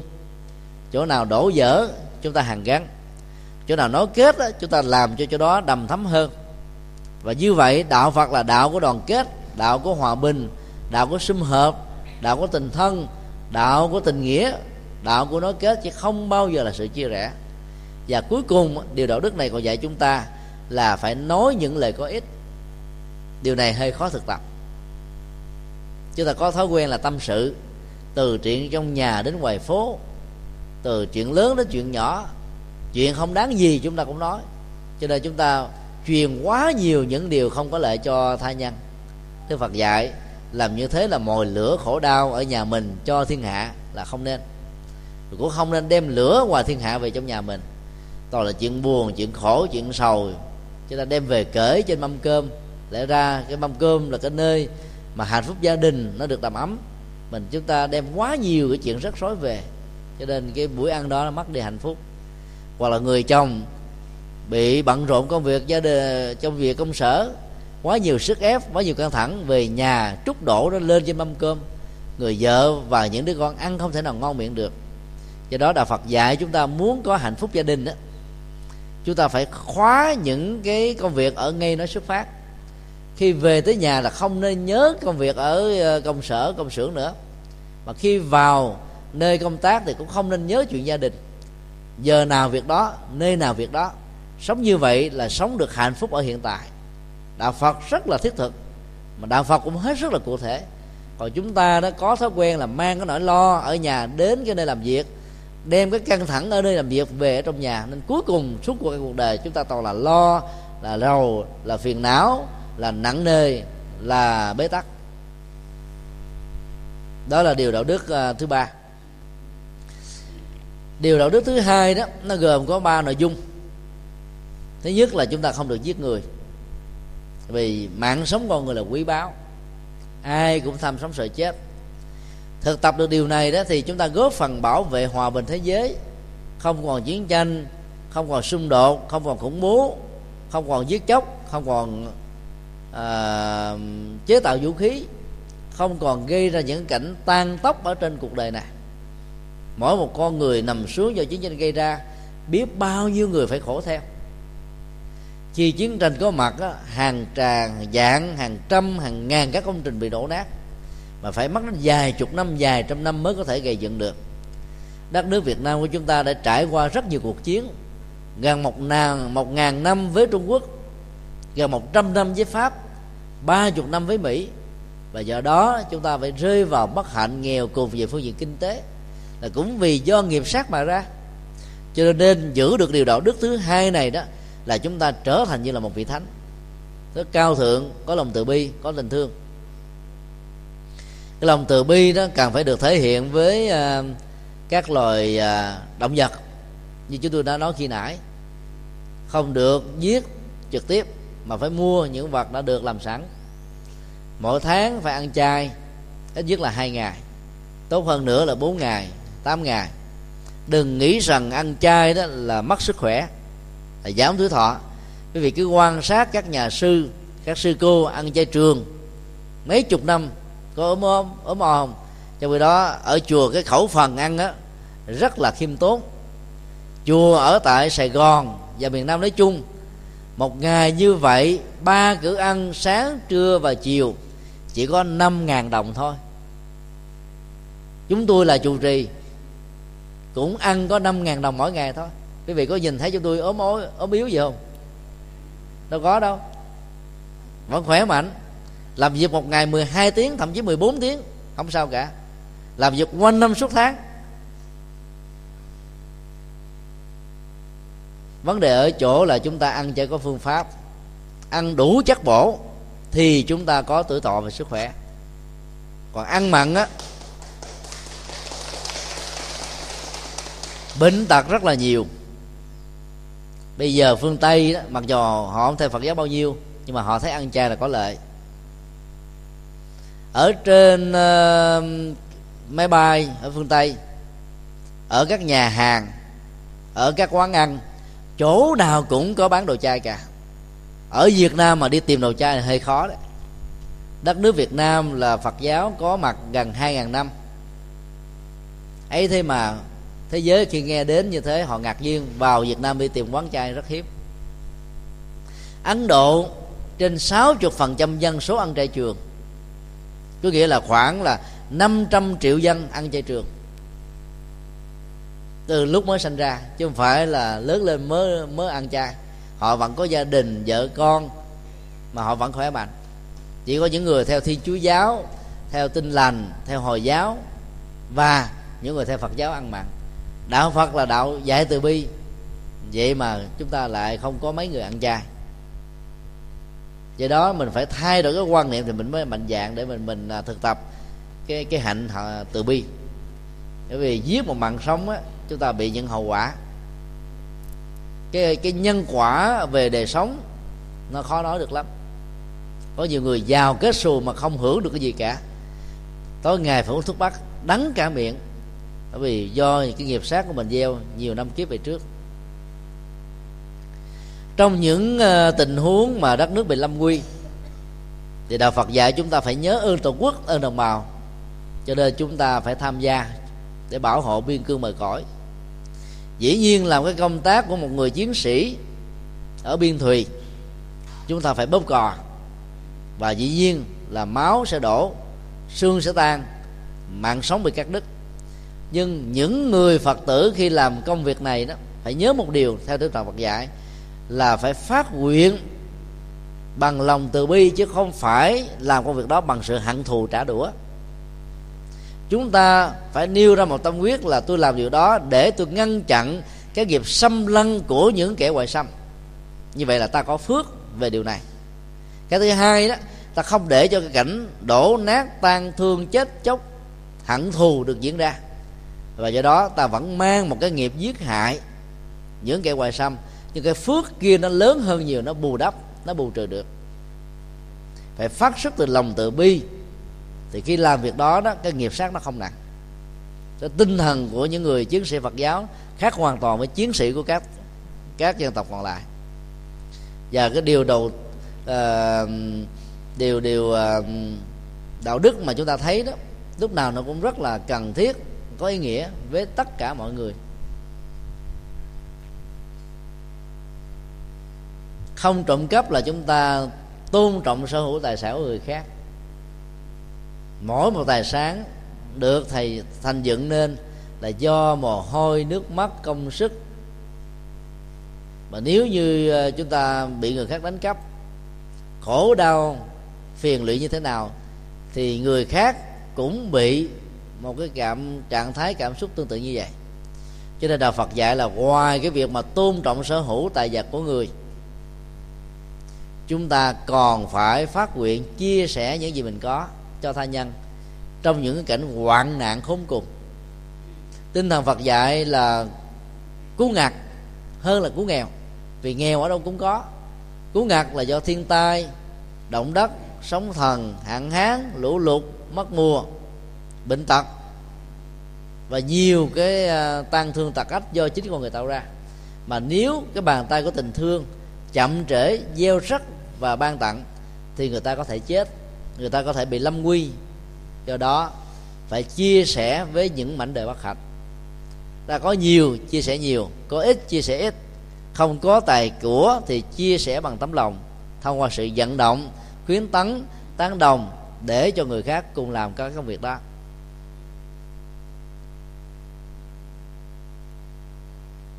Đạo lý lá lành đùm lá rách mà đặc biệt hơn là lá rất ít, đùm lá rất nhiều tức là tinh thần từ bi của đạo phật dựa trên nền tảng điều đạo đức không được trộm cắp này. Trong cái chuyến ờ, thăm viếng trại ờ, giam K20 vừa qua, thì ờ, chúng tôi được biết là có đến gần như là trên 60 phần trăm các phạm nhân vào đây bởi cái tội là trộm cắp tài sản một cách cố ý. Hai ngàn người này đó phần lớn đó, tuổi từ 14 cho đến 35 tuổi rất là thanh xuân có sức khỏe có kiến thức. Ấy thế mà lại không nuôi mình bằng một cái nghề nghiệp chân chính. Do hoàn cảnh kinh tế khó khăn do đưa đẩy do cạm bẫy do lòng tham do xúi dục và do nhiều lý do khác nữa đã trở thành là nạn nhân của chính hành động mình tạo ra. Và khi thuyết giảng thì chúng tôi đã khuyên họ, hãy làm mới cuộc đời của mình. Đừng có mặc cảm về tội lỗi quá khứ. Nếu trước đây bàn tay ta đã từng nham nhúa, đụng đâu là dính đầu vật đó, thì cũng chính bàn tay này mang tình thương quà tặng đến cho mọi người. Nếu trước đây bàn tay này giết chóc, tạo hận thù, thì bây giờ hãy sử dụng bàn tay này để gieo rất tình thương và mang lại sự sống nếu trước đây cái miệng này đã làm cho biết bao nhiêu người đó là phải bị hệ lụy hay là bị uh, uh, mất đi hòa hợp thì cũng chính cái lời phát ngôn này chúng ta nối kết uh, tình thân và tình thương. Nếu trước đây cái khối óc này cái tư duy này ý thức này nghĩ toàn là chuyện xấu lễ mình và hại người thì hãy sử dụng cái ý thức đó để làm những việc lành việc thiện. Không nên hành hạ thân thể mình không nên quyền rủa và trừng phạt chính mình, mà hãy sử dụng nó để làm những việc nghĩa, để bù đắp và chuộc lại những lỗi lầm trong quá khứ. Và chúng tôi tin chắc rằng là nếu tất cả mọi người đều giữ năm điều đạo đức vừa nêu, thì thế giới này không còn ngục tù nữa, không còn tội lỗi nữa, không còn có những cái khung hình phạt nữa. Và do vậy, quý phật tử khi làm đệ tử phật, phải tự mình phát nguyện để chúng ta không vi phạm nó làm được như thế, thì sống ở chỗ nào cũng được thông dong, tự tại, nhẹ nhàng, thoải mái, thảnh thơi. Như vậy là vừa rồi à, chúng tôi đã nêu ra ba ba nguồn tâm linh, phật, pháp và tăng, và năm điều đạo đức thường được à, giới gọn trong à, lễ quy tâm bảo. Và chúng tôi xin đổi lại đó là làm đệ tử phật cái phần à, quan trọng kiếp tiếp theo sau sau khi nhận phật làm thầy rồi đó thì à, chúng ta phải hành trì và thực tập. Làm đệ tử phật mà không có thực tập giáo pháp phật á, thì trở nên là vô nghĩa. Chúng ta phải thấy là lời phật dạy giống như không khí để thở thực phẩm để ăn áo quần để mặc và trang sức phẩm để làm đẹp cơ thể mình. Ai chỉ à, biết tôn thờ phật để lấy le nghĩ rằng là tôi là đệ tử của đấng đại giác hay là đem kinh điển về tôn thờ trên bàn thờ để cầu phước thôi, chứ không có thực tập theo. Thì không có ý nghĩa gì. Cũng không có lợi ích gì. Là bởi vì giáo pháp là để hành trì. Giáo pháp là để tiêu hóa. Giáo pháp là để sống. Giáo pháp là để mang lại hạnh phúc cho mình, chứ không phải giáo pháp là để chúng ta tôn thờ. Chứ phải lưu ý điều đó. Như vậy cái sự hành trì của người phật tử tại gia như thế nào? Nó có ba điều căn bản. Thứ nhất là chúng ta huấn luyện tâm thức của mình tâm á, nó có hai khuynh hướng hướng về điều xấu hướng về điều tốt. Là người đệ tử phật thì làm sao chúng ta huấn luyện cái tâm hướng về điều tốt thôi. Tất cả những điều xấu á, chúng ta phải buông bỏ. Làm tốt cho cuộc đời thì không mong bao giờ người ta đền đáp cho mình. Mà như khi nhận ơn ích của ai thì chúng ta phải ghi nhớ, ghi nhớ để mà đền trả. Cái tâm thiện như vậy sẽ làm cho mình trở thành rất là vô ngã không có vụ lệ cho bản thân điều thứ hai là phải có một cái tinh thần rất là rộng lượng, năng động, giúp đỡ mọi người. Thấy làng sớm chưa biết được đạo, chúng ta tìm mọi cách để hướng dẫn họ về. Và mình phải sống một đời sống rất là gương mẫu. Kể từ theo Phật làm đệ tử của ngài rồi đó, tâm tính của mình nó dễ chịu hơn, thoải mái hơn, hoan hỷ hơn trên môi, trên gương mặt lúc nào cũng có niềm vui, sự hớn hở. Thì như vậy, chính chúng ta làm cho người khác hiểu về đức phật nhiều hơn. Rất nhiều người khó tánh quá làm cho người ta nghĩ rằng, ôi, bà đó, ông đó trở thành đệ tử phật vậy đâu mà dữ quá trời như là bà chằn cái bà vợ đó như là sư tử hà đông, làm cho người ta có ác cảm với phật. Như vậy là mỗi người phật tử phải hết sức là gương mẫu, vì đạo phật là đạo từ bi đạo phật là đạo trí tuệ, không thể nào có những cái kính kính rất là khó chịu. Chấp trước, hận thù, để ý, để tứ, để dạ để lòng, không buông xả được.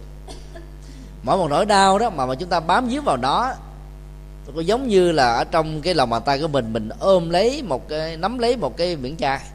Càng siết chặt chừng nào thì máu càng rỉ, càng chảy, càng đau, càng nhói, càng nhức. Cho nên phải buông nó ra thôi, nếu mình biết thương mình. Điều thứ ba là chúng ta giữ được cái truyền thống tâm linh như thế này. Rất là ấn tượng. Dầu bận rộn công việc đồng án làm ăn. Đến những ngày lễ hội dân hóa phật giáo, chúng ta phải trở về. Đến những ngày rằm, những ngày mùng một, chúng ta phải thực tập để tu. Ở trong miền nam đó, thì có một thói quen là 7 giờ tối là phật tử về chùa tụng kinh đông lắm chùa diện tích như thế nào thì số lượng phật tử, tỷ lệ thuận chừng đó. Chùa giác ngộ diện tích 600 mét vuông, thì mỗi ngày thì có khoảng 200 phật tử về tụng kinh. Đến ngày rằm, ngày mùng 1 ngày 14 ngày vài cuối tháng, số lượng phật tử có thể lên đến là bốn năm trăm. Còn đến những ngày lễ lớn thì người ta cứ hết lớp người này đến lớp người khác.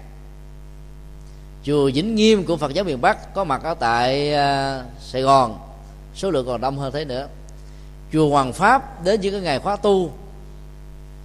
Ví dụ chủ nhật vừa rồi, tám ngàn người. Còn những khóa tu Phật thất hai tháng một lần, thì mỗi khóa tu khoảng ba ngàn rưỡi người. Chúng ta phải thực tập điều đó. Giàu bận gì bận, mình phải chăm sóc đời sống tinh thần của mình. Trở về chùa để thực tập. Tu ở chùa nó có những cái cộng hưởng tâm linh, nhắc nhở, nó hôn đúc tinh thần của mình nhiều hơn. Còn tu ở nhà đó, nhiều khi mình bận thì mình ngưng, rảnh thì mình làm, vui thì mình thực tập, buồn thì mình bỏ qua. Cho nên là cái tính cách điều độ khó được đảm bảo. Cho nên mỗi nhà phải có một cái góc tâm linh, một cái bàn thờ phật trang nghiêm mà không cần phải tốn kém. Như vậy là ba cái điều kiện này đó, nó sẽ giúp cho chúng ta trở thành một người đệ tử phật hết sức là gương mẫu. Nói tóm lại, làm đệ tử phật là để trở thành người hạnh phúc trở thành người có bản lĩnh, trở thành người có trí tuệ. Chúng ta không nên mặc cảm tự ti, khinh thường bản thân mình. Làm tín đồ của các tôn giáo khác đó, quý vị chỉ được gọi là con chiên. Mà con chiên là một con vật không có ý thức. Ngu si khờ dại, chủ bảo làm cái gì thì làm đó. Nó lệ thuộc hoàn toàn vào kẻ chăng. Đó là một cái chính sách ngu dân, làm cho tín đồ phải tuân phục một cách mù quáng không được quyền đặt vấn đề về kinh thánh hay là những lời dạy của chúa. Và do đó dễ dàng để cai trị. Còn là làm đệ tử của phật, chúng ta được gọi là phật tử. Mà phật là gì? Bậc giác ngộ. Tử là đàn em, là người học trò. Phật tử là người đàn em đang đi trên con đường giác ngộ. Là người học trò đang sống cái chất liệu giác ngộ. Là một vị phật trong tương lai. Chúng ta thấy cái tư thế của người phật tử nó khác hoàn toàn với các tín đồ, các tôn giáo do đó mình phải tin rằng là trong con người của mình có chất liệu giác ngộ, có chất liệu hạnh phúc, có chất lượng bình an để chúng ta sống và hưởng được những điều đó. Chúng ta không khinh thường chính mình. Làm đệ tử phật là để trở thành phật trong tương lai, chứ không phải là để quỳ hưởng nhan phật, như là các tín đồ quỳ hưởng nhan đức chúa là hết. Các đức phật trong quá khứ đã trở thành phật thì ta cũng có thể trở thành phật. Cũng giống như các em thơ mới năm tuổi đầu đang là những em học mẫu giáo. Được các cô giáo hướng dẫn, nhưng mà trong tương lai chúng ta phải tin rằng nếu các em này có nguyện vọng, các em sẽ trở thành cô giáo, phải không à và các cô giáo đó nếu phấn đấu thì trở thành các giáo sư đại học, trở thành những nhà nghiên cứu, các nhà bác học. Tất cả trong thế gian này nó đã từng trải ra như thế. Thế hệ đi trước, truyền trao cho thế hệ đi sau và cứ như vậy tiếp nối thì đạo phật cũng vậy chúng ta như vậy. Các đức phật đã đi qua, đã thành công. Chúng ta cũng như vậy và trở thành những người thành công. Chúng tôi xin à, kết thúc cái buổi à, chia sẻ đầu tiên về đề tài à, làm đệ tử phật. Rất kính mong quý phật tử tự tập theo và chúng ta thay đổi những cái thói quen về thờ phượng, phong tục tập quán và sự hành trì thường ngày để thật sự chúng ta có được lợi ích hơn thì bây giờ là đến cái phần thứ hai theo ờ, sự cho phép và đề nghị của uh, ni sư trụ trì chùa ờ, nổi uh, hoành nhị là chúng tôi sẽ truyền trao giấy pháp tam quy và ngũ giới cho tất cả quý vị. Trong số đây thì rất nhiều người đó đã tiếp nhận tam quy ngũ giới đến hai ba lần rồi. Khi chúng ta tiếp nhận thêm một lần nữa đó thì chúng ta có thêm niềm tin với phật có niềm tin với giáo pháp có thêm lòng tôn kính đối với chư tăng. Bạn tốt không có sao hết. Ở trong bài kinh 93 của kinh Trung Bộ đó có một vị thái tử con uh, vua con thứ của vua Tần Bà Sa La. Khi uh, ông ta lâm vào một cái hoàn cảnh khó khăn bế tắc về tâm lý khổ đau cùng cực lắm. Thì người hậu hậu hậu uh, hậu cần của ông đó mới khuyên ông là nên gặp Đức Phật. Ông đến nghe Đức Phật thuyết giảng xong thì con người của ông nó bắt đầu nó đang sống lại với những cái kinh nghiệm tâm linh. Và ông á, trầm tư không nói không rằng gì cả. Những người hầu của ông mới nói rằng là thưa thái tử đây là cơ hội rất là quý báu. Hãy nhận đức phật làm thầy đi. Bởi vì lát nữa đức phật sẽ đi một nơi khác. Ông phật không trả lời vẫn im lặng. Người à, hầu cận đó trình lần thứ hai rồi lần thứ ba. Sau đó ông như là vừa được tính giấc thì ông mới nói rằng là nãy giờ không phải là ta lơ đễnh ờ, vì ta cảm thấy hạnh phúc với lời dạy của đức phật sâu sắc quá. Mà nào giờ mình đã biết ngài ấy thế mà mình không thực tập theo. Mình tưởng rằng là ngài sẽ ban phước cho mình. Bây giờ mới biết rằng là mọi thứ phải do mình tự tu, tự học theo những gì mà ngài đã hướng dẫn. Thì vị thế tử này mới kể cho mọi người có mặt lúc đó đó là ờ, ông quy lần này là lần thứ ba. Lần quy đầu tiên đó là ông có mặt ở trong bào thai của người mẹ. Người mẹ tới nhận đức phật làm thầy cho nên ông được ăn ké theo cái phước của người mẹ, trở thành đệ tử của phật trong lúc mà ý thức mình nó chưa được phát triển. Lần thứ hai là lúc mà ông được hai mấy tuổi đầu. Đi theo vua cha. Vua cha quy phật thì ông cũng quy theo.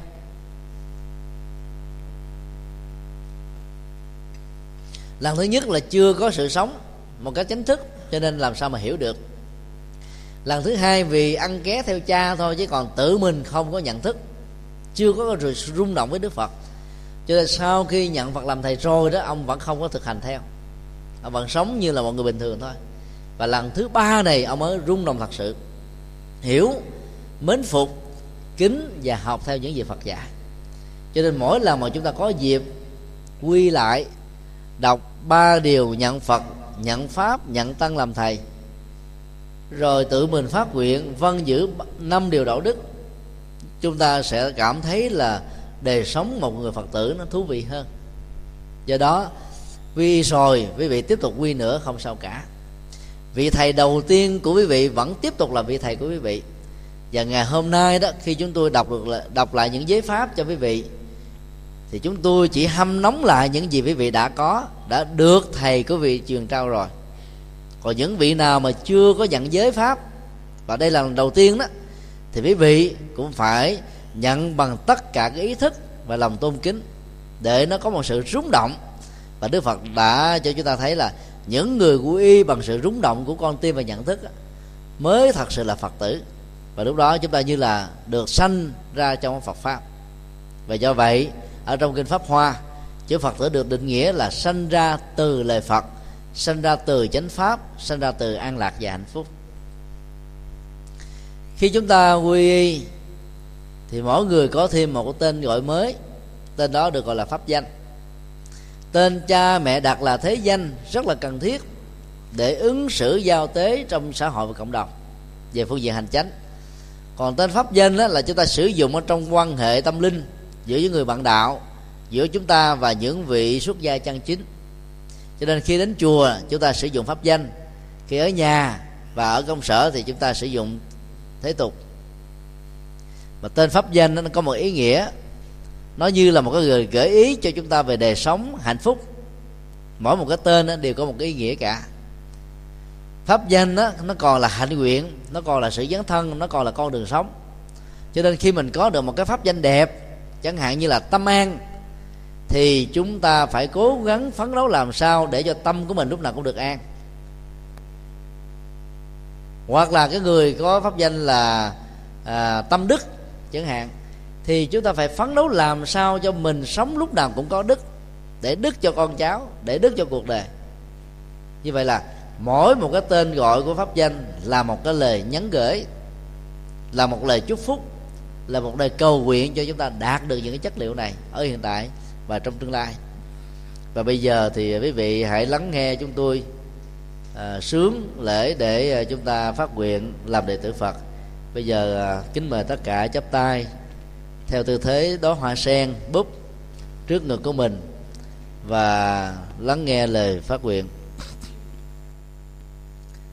Nam mô Ta Bà Giáo chủ Bổn Sư Thích Ca Mâu Ni Phật.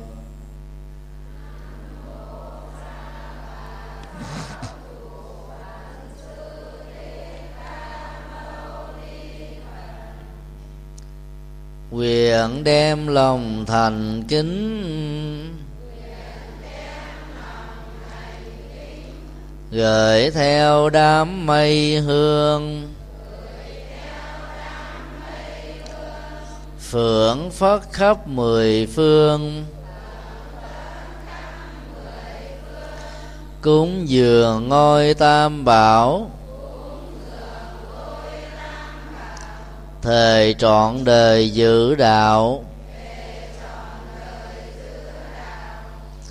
Theo điều lành điều thiện. Từ bỏ các nghiệp ác. Giữ tâm ý thanh tịnh. Cúng dường các đức phật. Phụng sự các chúng sinh. Xin chư phật gia hộ cho chúng con. Được trở thành phật tử chân chính. Từ nay cho đến trọn đời. Sống trong hạnh phúc. Sống trong trí tuệ. Phát triển và bình an. Nam mô chứng minh sư bồ tát. Nam mô chứng minh sư bồ tát. Nam mô chứng minh sư bồ tát ma ha tát.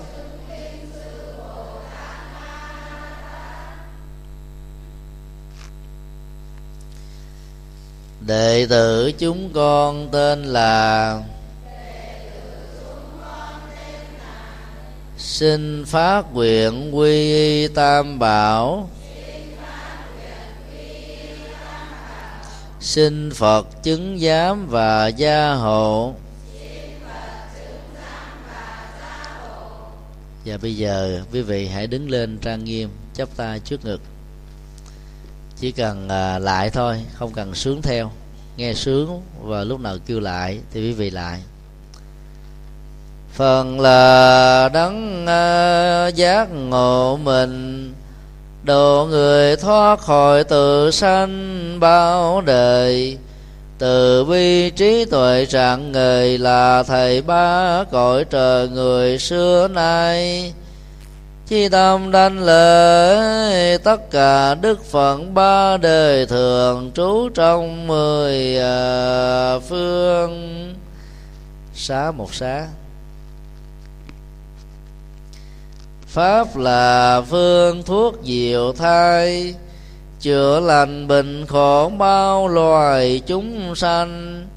Như vầng trăng sáng lung linh soi đường ra khỏi u minh mây mờ. Chi tâm đanh lễ tất cả hiện thánh tăng ba đời thường trú trong mười à, phương. Xá một xá. Tân là những bậc chân tu, biết đời huyện mộng và từ ra đi thấm nhuần trí tuệ từ bi. Đồ đề thoát khỏi tham si khổ sầu, chí tâm đành lễ, tất cả hiện thánh tăng ba đề tượng trú trong mười à, phương. Và bây giờ kính mời tất cả quý vị ngồi trong tư thế hoa sen, chắp tay trước ngực.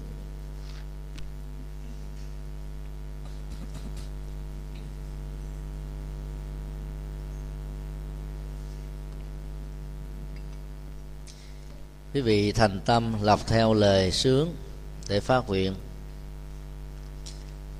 Đệ tử chúng con tên là từ nay cho đến trọn đời. Xin nhận đức phật làm thầy. Người đưa đường chỉ lối cho con trong cuộc đời.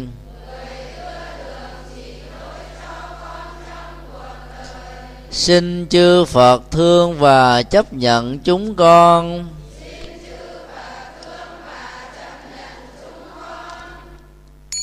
Quý vị xá lại một lại.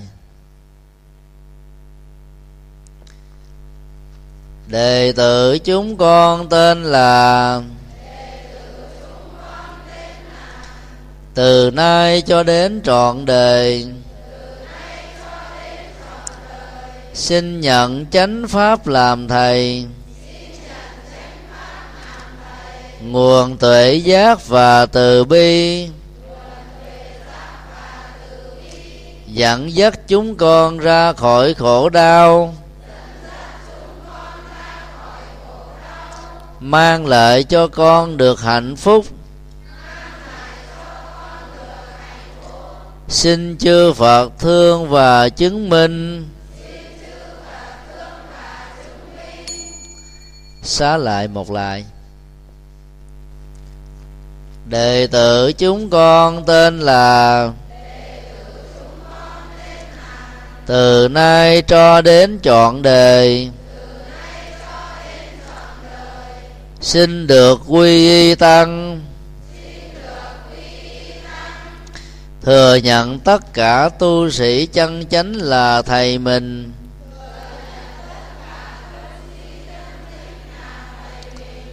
Tu học theo những lời khuyên chân chánh. Để xây dựng hạnh phúc cho mình và tha nhân. Xin chư phật thương và phù hộ cho chúng con.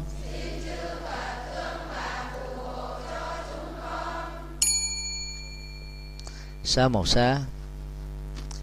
Vừa rồi tất cả quý vị đã tự mình phát nguyện bằng nhận thức, nhận phật làm thầy vì thấy thầy là người đưa đường, người chỉ lối cho ta trong cuộc đời. Phật là thầy, có nghĩa là chúng ta thấy đức phật gần gũi với ta.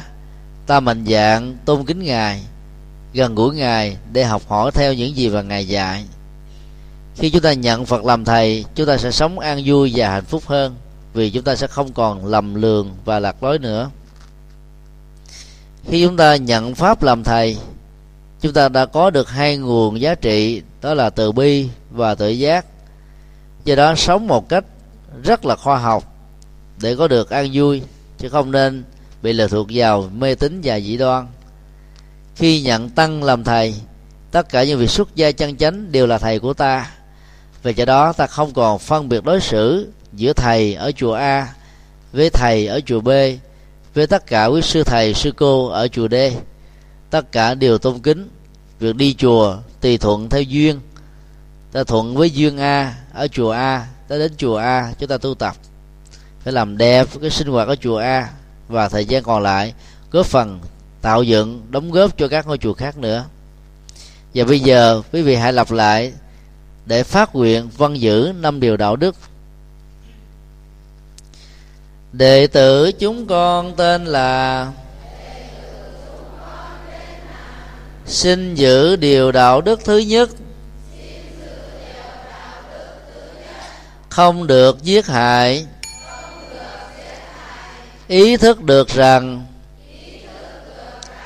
những đau khổ do giết hại gây ra, từ nay cho đến trọn đời con không bắt người giết. Không tán đồng việc giết chóc. Không tán đồng việc tổn hoại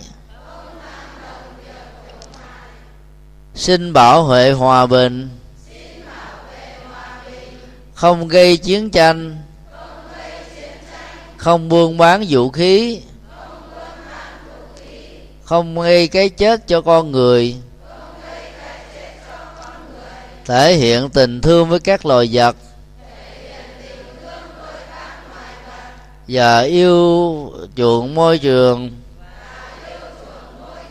Xin chư phật gia hộ cho chúng con. Xá một xá. Đệ tử chúng con tên là xin giữ điều đạo đức thứ hai không được trộm cắp. Ý thức được rằng những đau khổ do trộm cắp gây ra, con xin phát nguyện tôn trọng sở hữu tài vật của người khác. Những gì không cho thì không được lấy. Ngược lại phát nguyện chia sẻ. Giúp đỡ các mảnh đề bất hạnh. Những người già. Những kẻ mồ côi. Những người cơ nhở. Những người tâm thần. Và hàng loạt những người bất hạnh khác. Xin chư phật gia hộ cho chúng con.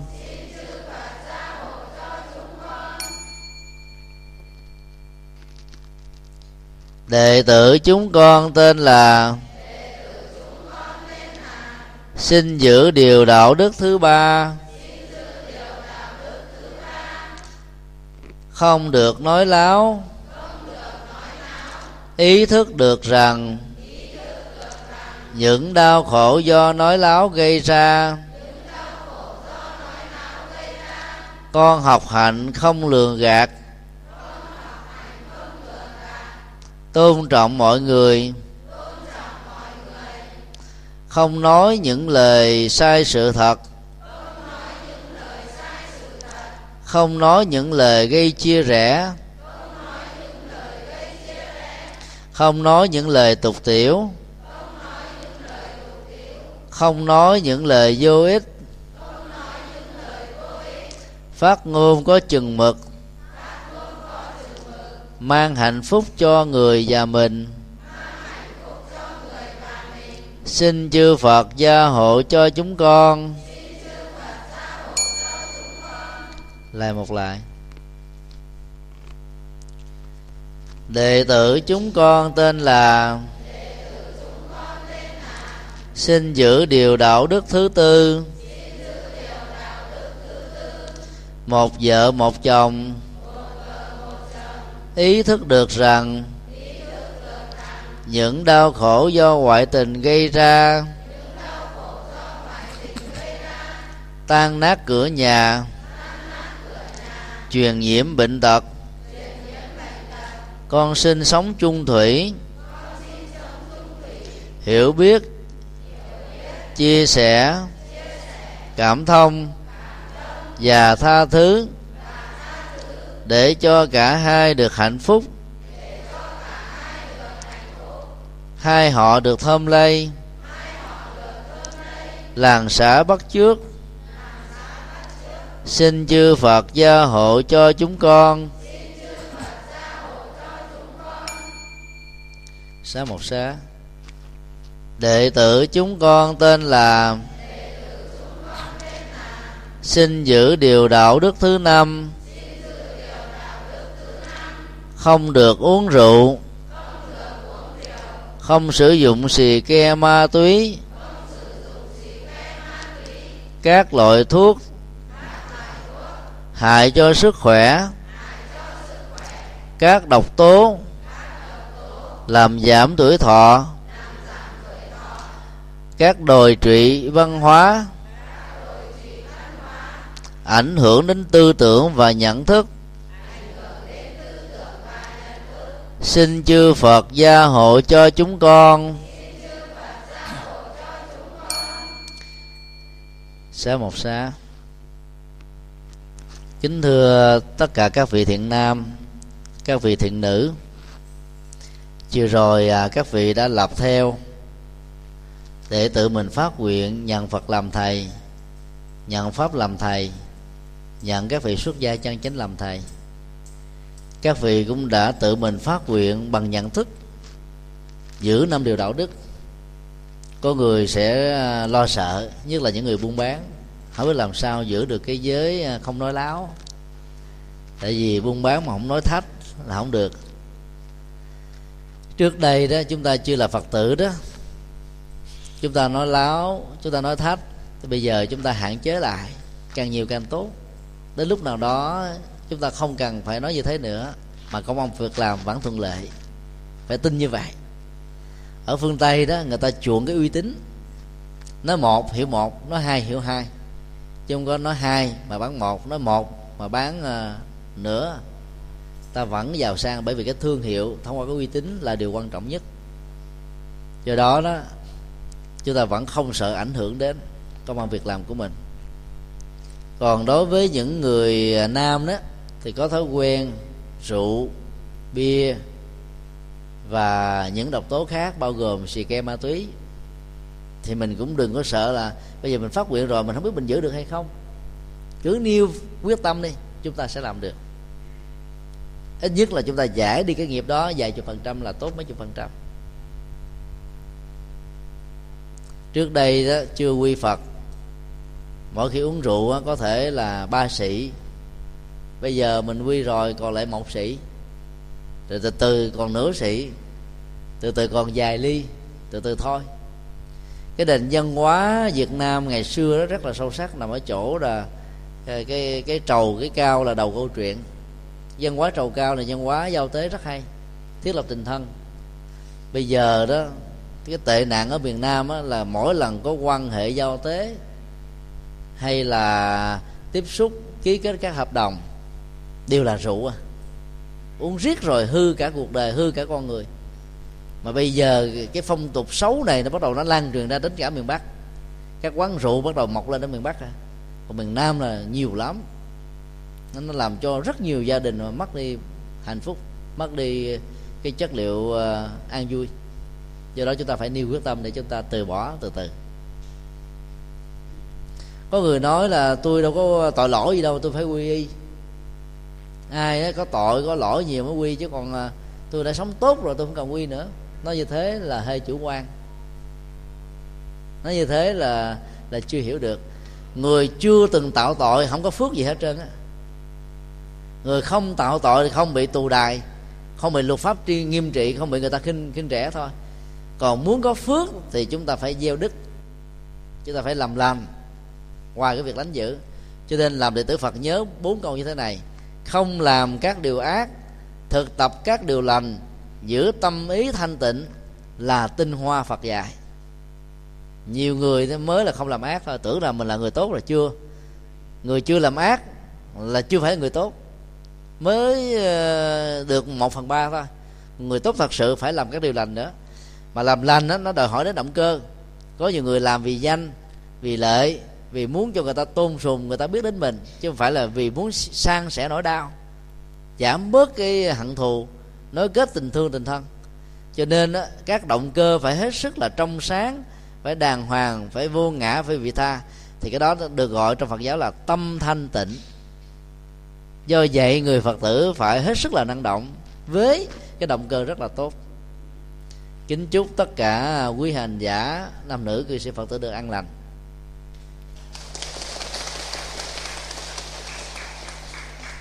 Chúng tôi cũng xin nói thêm là sư thầy chủ trì tại đây đó đã cho quý vị các pháp danh. Chúng tôi là chỉ người đại diện để truyền thôi. Và quý vị phải xem là thầy chủ trì đây là thầy của mình. Chúng tôi là người hỗ trợ. Phải nhớ như thế nha và pháp danh đó, do thầy chủ trì ở đây đặt quý vị vẫn giữ nguyên. Thêm một chữ cho vui. Là người nam á, thì thêm cái chữ ngộ. Người nữ á, thì thêm chữ giác. Ví dụ thầy chủ trì ở đây đặt quý vị là là là à, tâm à, tâm đức. Nếu cái người đó là người nữ thì là giác tâm đức. Nếu người đó là người nam là ngộ tâm đức. Thì thêm cái chữ giác ngộ vô để chúng ta biết là đó là tông chỉ của đạo phật. Và khi ai hỏi quý vị là đệ tử của ai, thì quý vị nói là chúng con là đệ tử của sư thầy thích đàm thanh. Ở chùa nào, quý vị trả lời là chùa nổi, hoành nhị không à ngoài ra thì chúng ta cũng là đệ tử chung của tất cả các thầy. Do đó phải hết sức tinh tấn, siêng năng đi chùa ở miền bắc đó thì à, chưa có cái phong tục à, tụng kinh vào buổi tối ở các chùa. Ở hà nội thì chúng tôi thấy là có một số chùa đã làm được. Là bởi vì à, cái công việc đồng án á, làm ăn ở vùng nông thôn nó hơi khó khăn. Chiều tối về là mỏi mệt rồi chúng ta tụng không nổi. Còn ở trong nam đó thì có nhiều phật tử rất là tinh tấn. Chùa chúng tôi thì gần chùa ấn quang và chùa việt nam quốc tự ấn quang và việt nam quốc tự đó, thì tụng kinh tối vào lúc 6 giờ chiều. Các phật tử tại đây đó, tham dự cái lễ tại việt nam quốc tự khoảng là 450 vị. Ở quan là khoảng ba trăm mấy chục vị. Sau khi tụng xong rồi, chạy qua chùa chúng tôi cách đó một cây số nữa, tụng thêm một thời từ 7 giờ đến 8 giờ. Rồi sau 8 giờ thì chùa có thêm một cái khóa lễ à, tụng thần chú đại bi. Các phật tử đó ở tiếp tục lại tụng thêm nửa tiếng nữa mới về.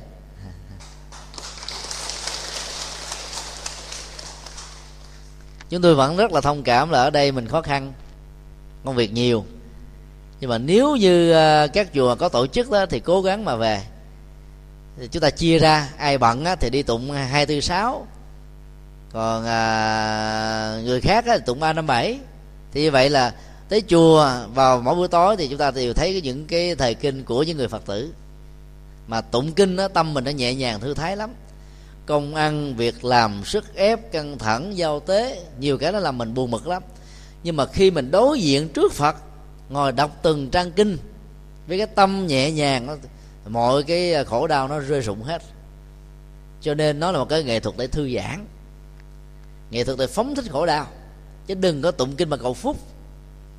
Tụng kinh cầu phúc à, học phúc không có.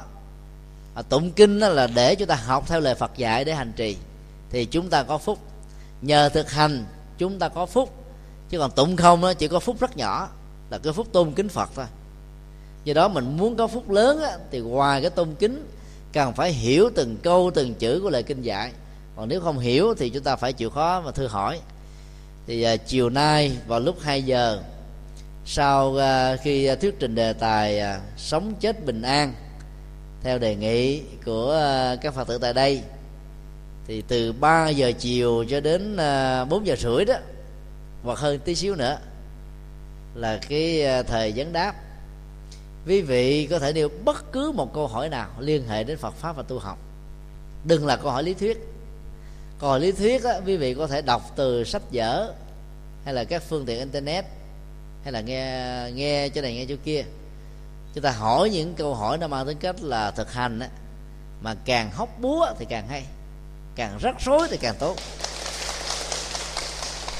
Do đó, bây giờ đến chiều còn đến mấy tiếng đồng hồ? Trung bình là đến à, 4 tiếng. Quý vị phải suy nghĩ sao bắt bí ông thầy nhật tường mới được. À. thì nhờ nêu những cái câu hỏi nó nó góc cạnh đó là mình không tìm ra được ở đâu những cái lời giải đáp, thì sự chia sẻ nó nó làm cho chúng ta hân hoan hơn, hạnh phúc hơn để chúng ta mới ứng dụng được một cách dễ dàng hơn. À, một lần nữa chúng tôi chân thành à, cảm ơn đi sư à, thích nữ đàm thanh à, chủ trì chùa nổi và tất cả các sư thầy tại đây đã ưu ái sắp xếp để cho cái buổi chia sẻ về sinh hoạt ngày hôm nay được có mặt tại chùa. Cảm ơn cô thầy quên tên mất rồi dạ. Dạ cô ninh. Cô linh hả? Dạ đã um, rất là um, quan tâm đến quý phật tử tại đây. Chỉ có một lần gặp uh, tình cờ ở trên chùa Bái Đính vào ngày uh, 17 tháng uh, 5 2007 vừa qua. Cô đã um, thỉnh mời, mong chúng tôi trở về đây chia sẻ với quý vị là hai ngày. Nhưng chúng tôi lại ghi sổ lộn đi thay vì là hai ngày mà ghi lộn có một ngày. Cho nên ngày mai đó thì đã lỡ hứa với một ngôi chùa ở ngoại ô của à, thủ đô hà nội rồi. Và ở đây thì hai ngày dồn lại thành một. Thì do đó quý vị à, chịu thiệt thòi một bữa. Và mình cứ nghĩ rằng mình thôi mình cúng dường một ngày lại cho hà nội. Thì chúng ta bỡ, đỡ bị ấm ức. Nhiều vị chúng tôi biết là đã dành công an việc làm mình hết, dẹp hết mọi thứ vào một bên để ngày mai nghỉ đến chùa mà bây giờ tới mà không gặp được ông thầy nhật từ thì thôi thấy uh, cái quẻ à, uh, hơi không được uh, không được hên. Thì mong quý vị cũng truyền lời lại để thông cảm cho. Và để bù lại cái điều đó đó thì thay vì hai ngày thì chúng tôi cũng chỉ có chỉ giảng là ba buổi. Thì sáng hôm nay giảng một buổi chiều hôm nay đó thì à, hai buổi dồn nó thành một. Từ 2 giờ cho đến là 5 giờ tức là 3 tiếng đồng hồ nó bằng 3 buổi ở chỗ khác à. Thì như vậy là chúng ta cũng cùng có được một nội dung tương tự phải không à? Nếu quý vị quan hỷ thì quý vị ờ, cho một chàng pháo tay để ờ, để để để ờ, cho tất cả chúng ta được vui vẻ với nhau. Mong uh, sư thầy chủ trì tất cả quý sư thầy tại chùa quý phật tử uh, cùng quan hỷ cho cái việc mà nó diễn ra ngoài ý muốn.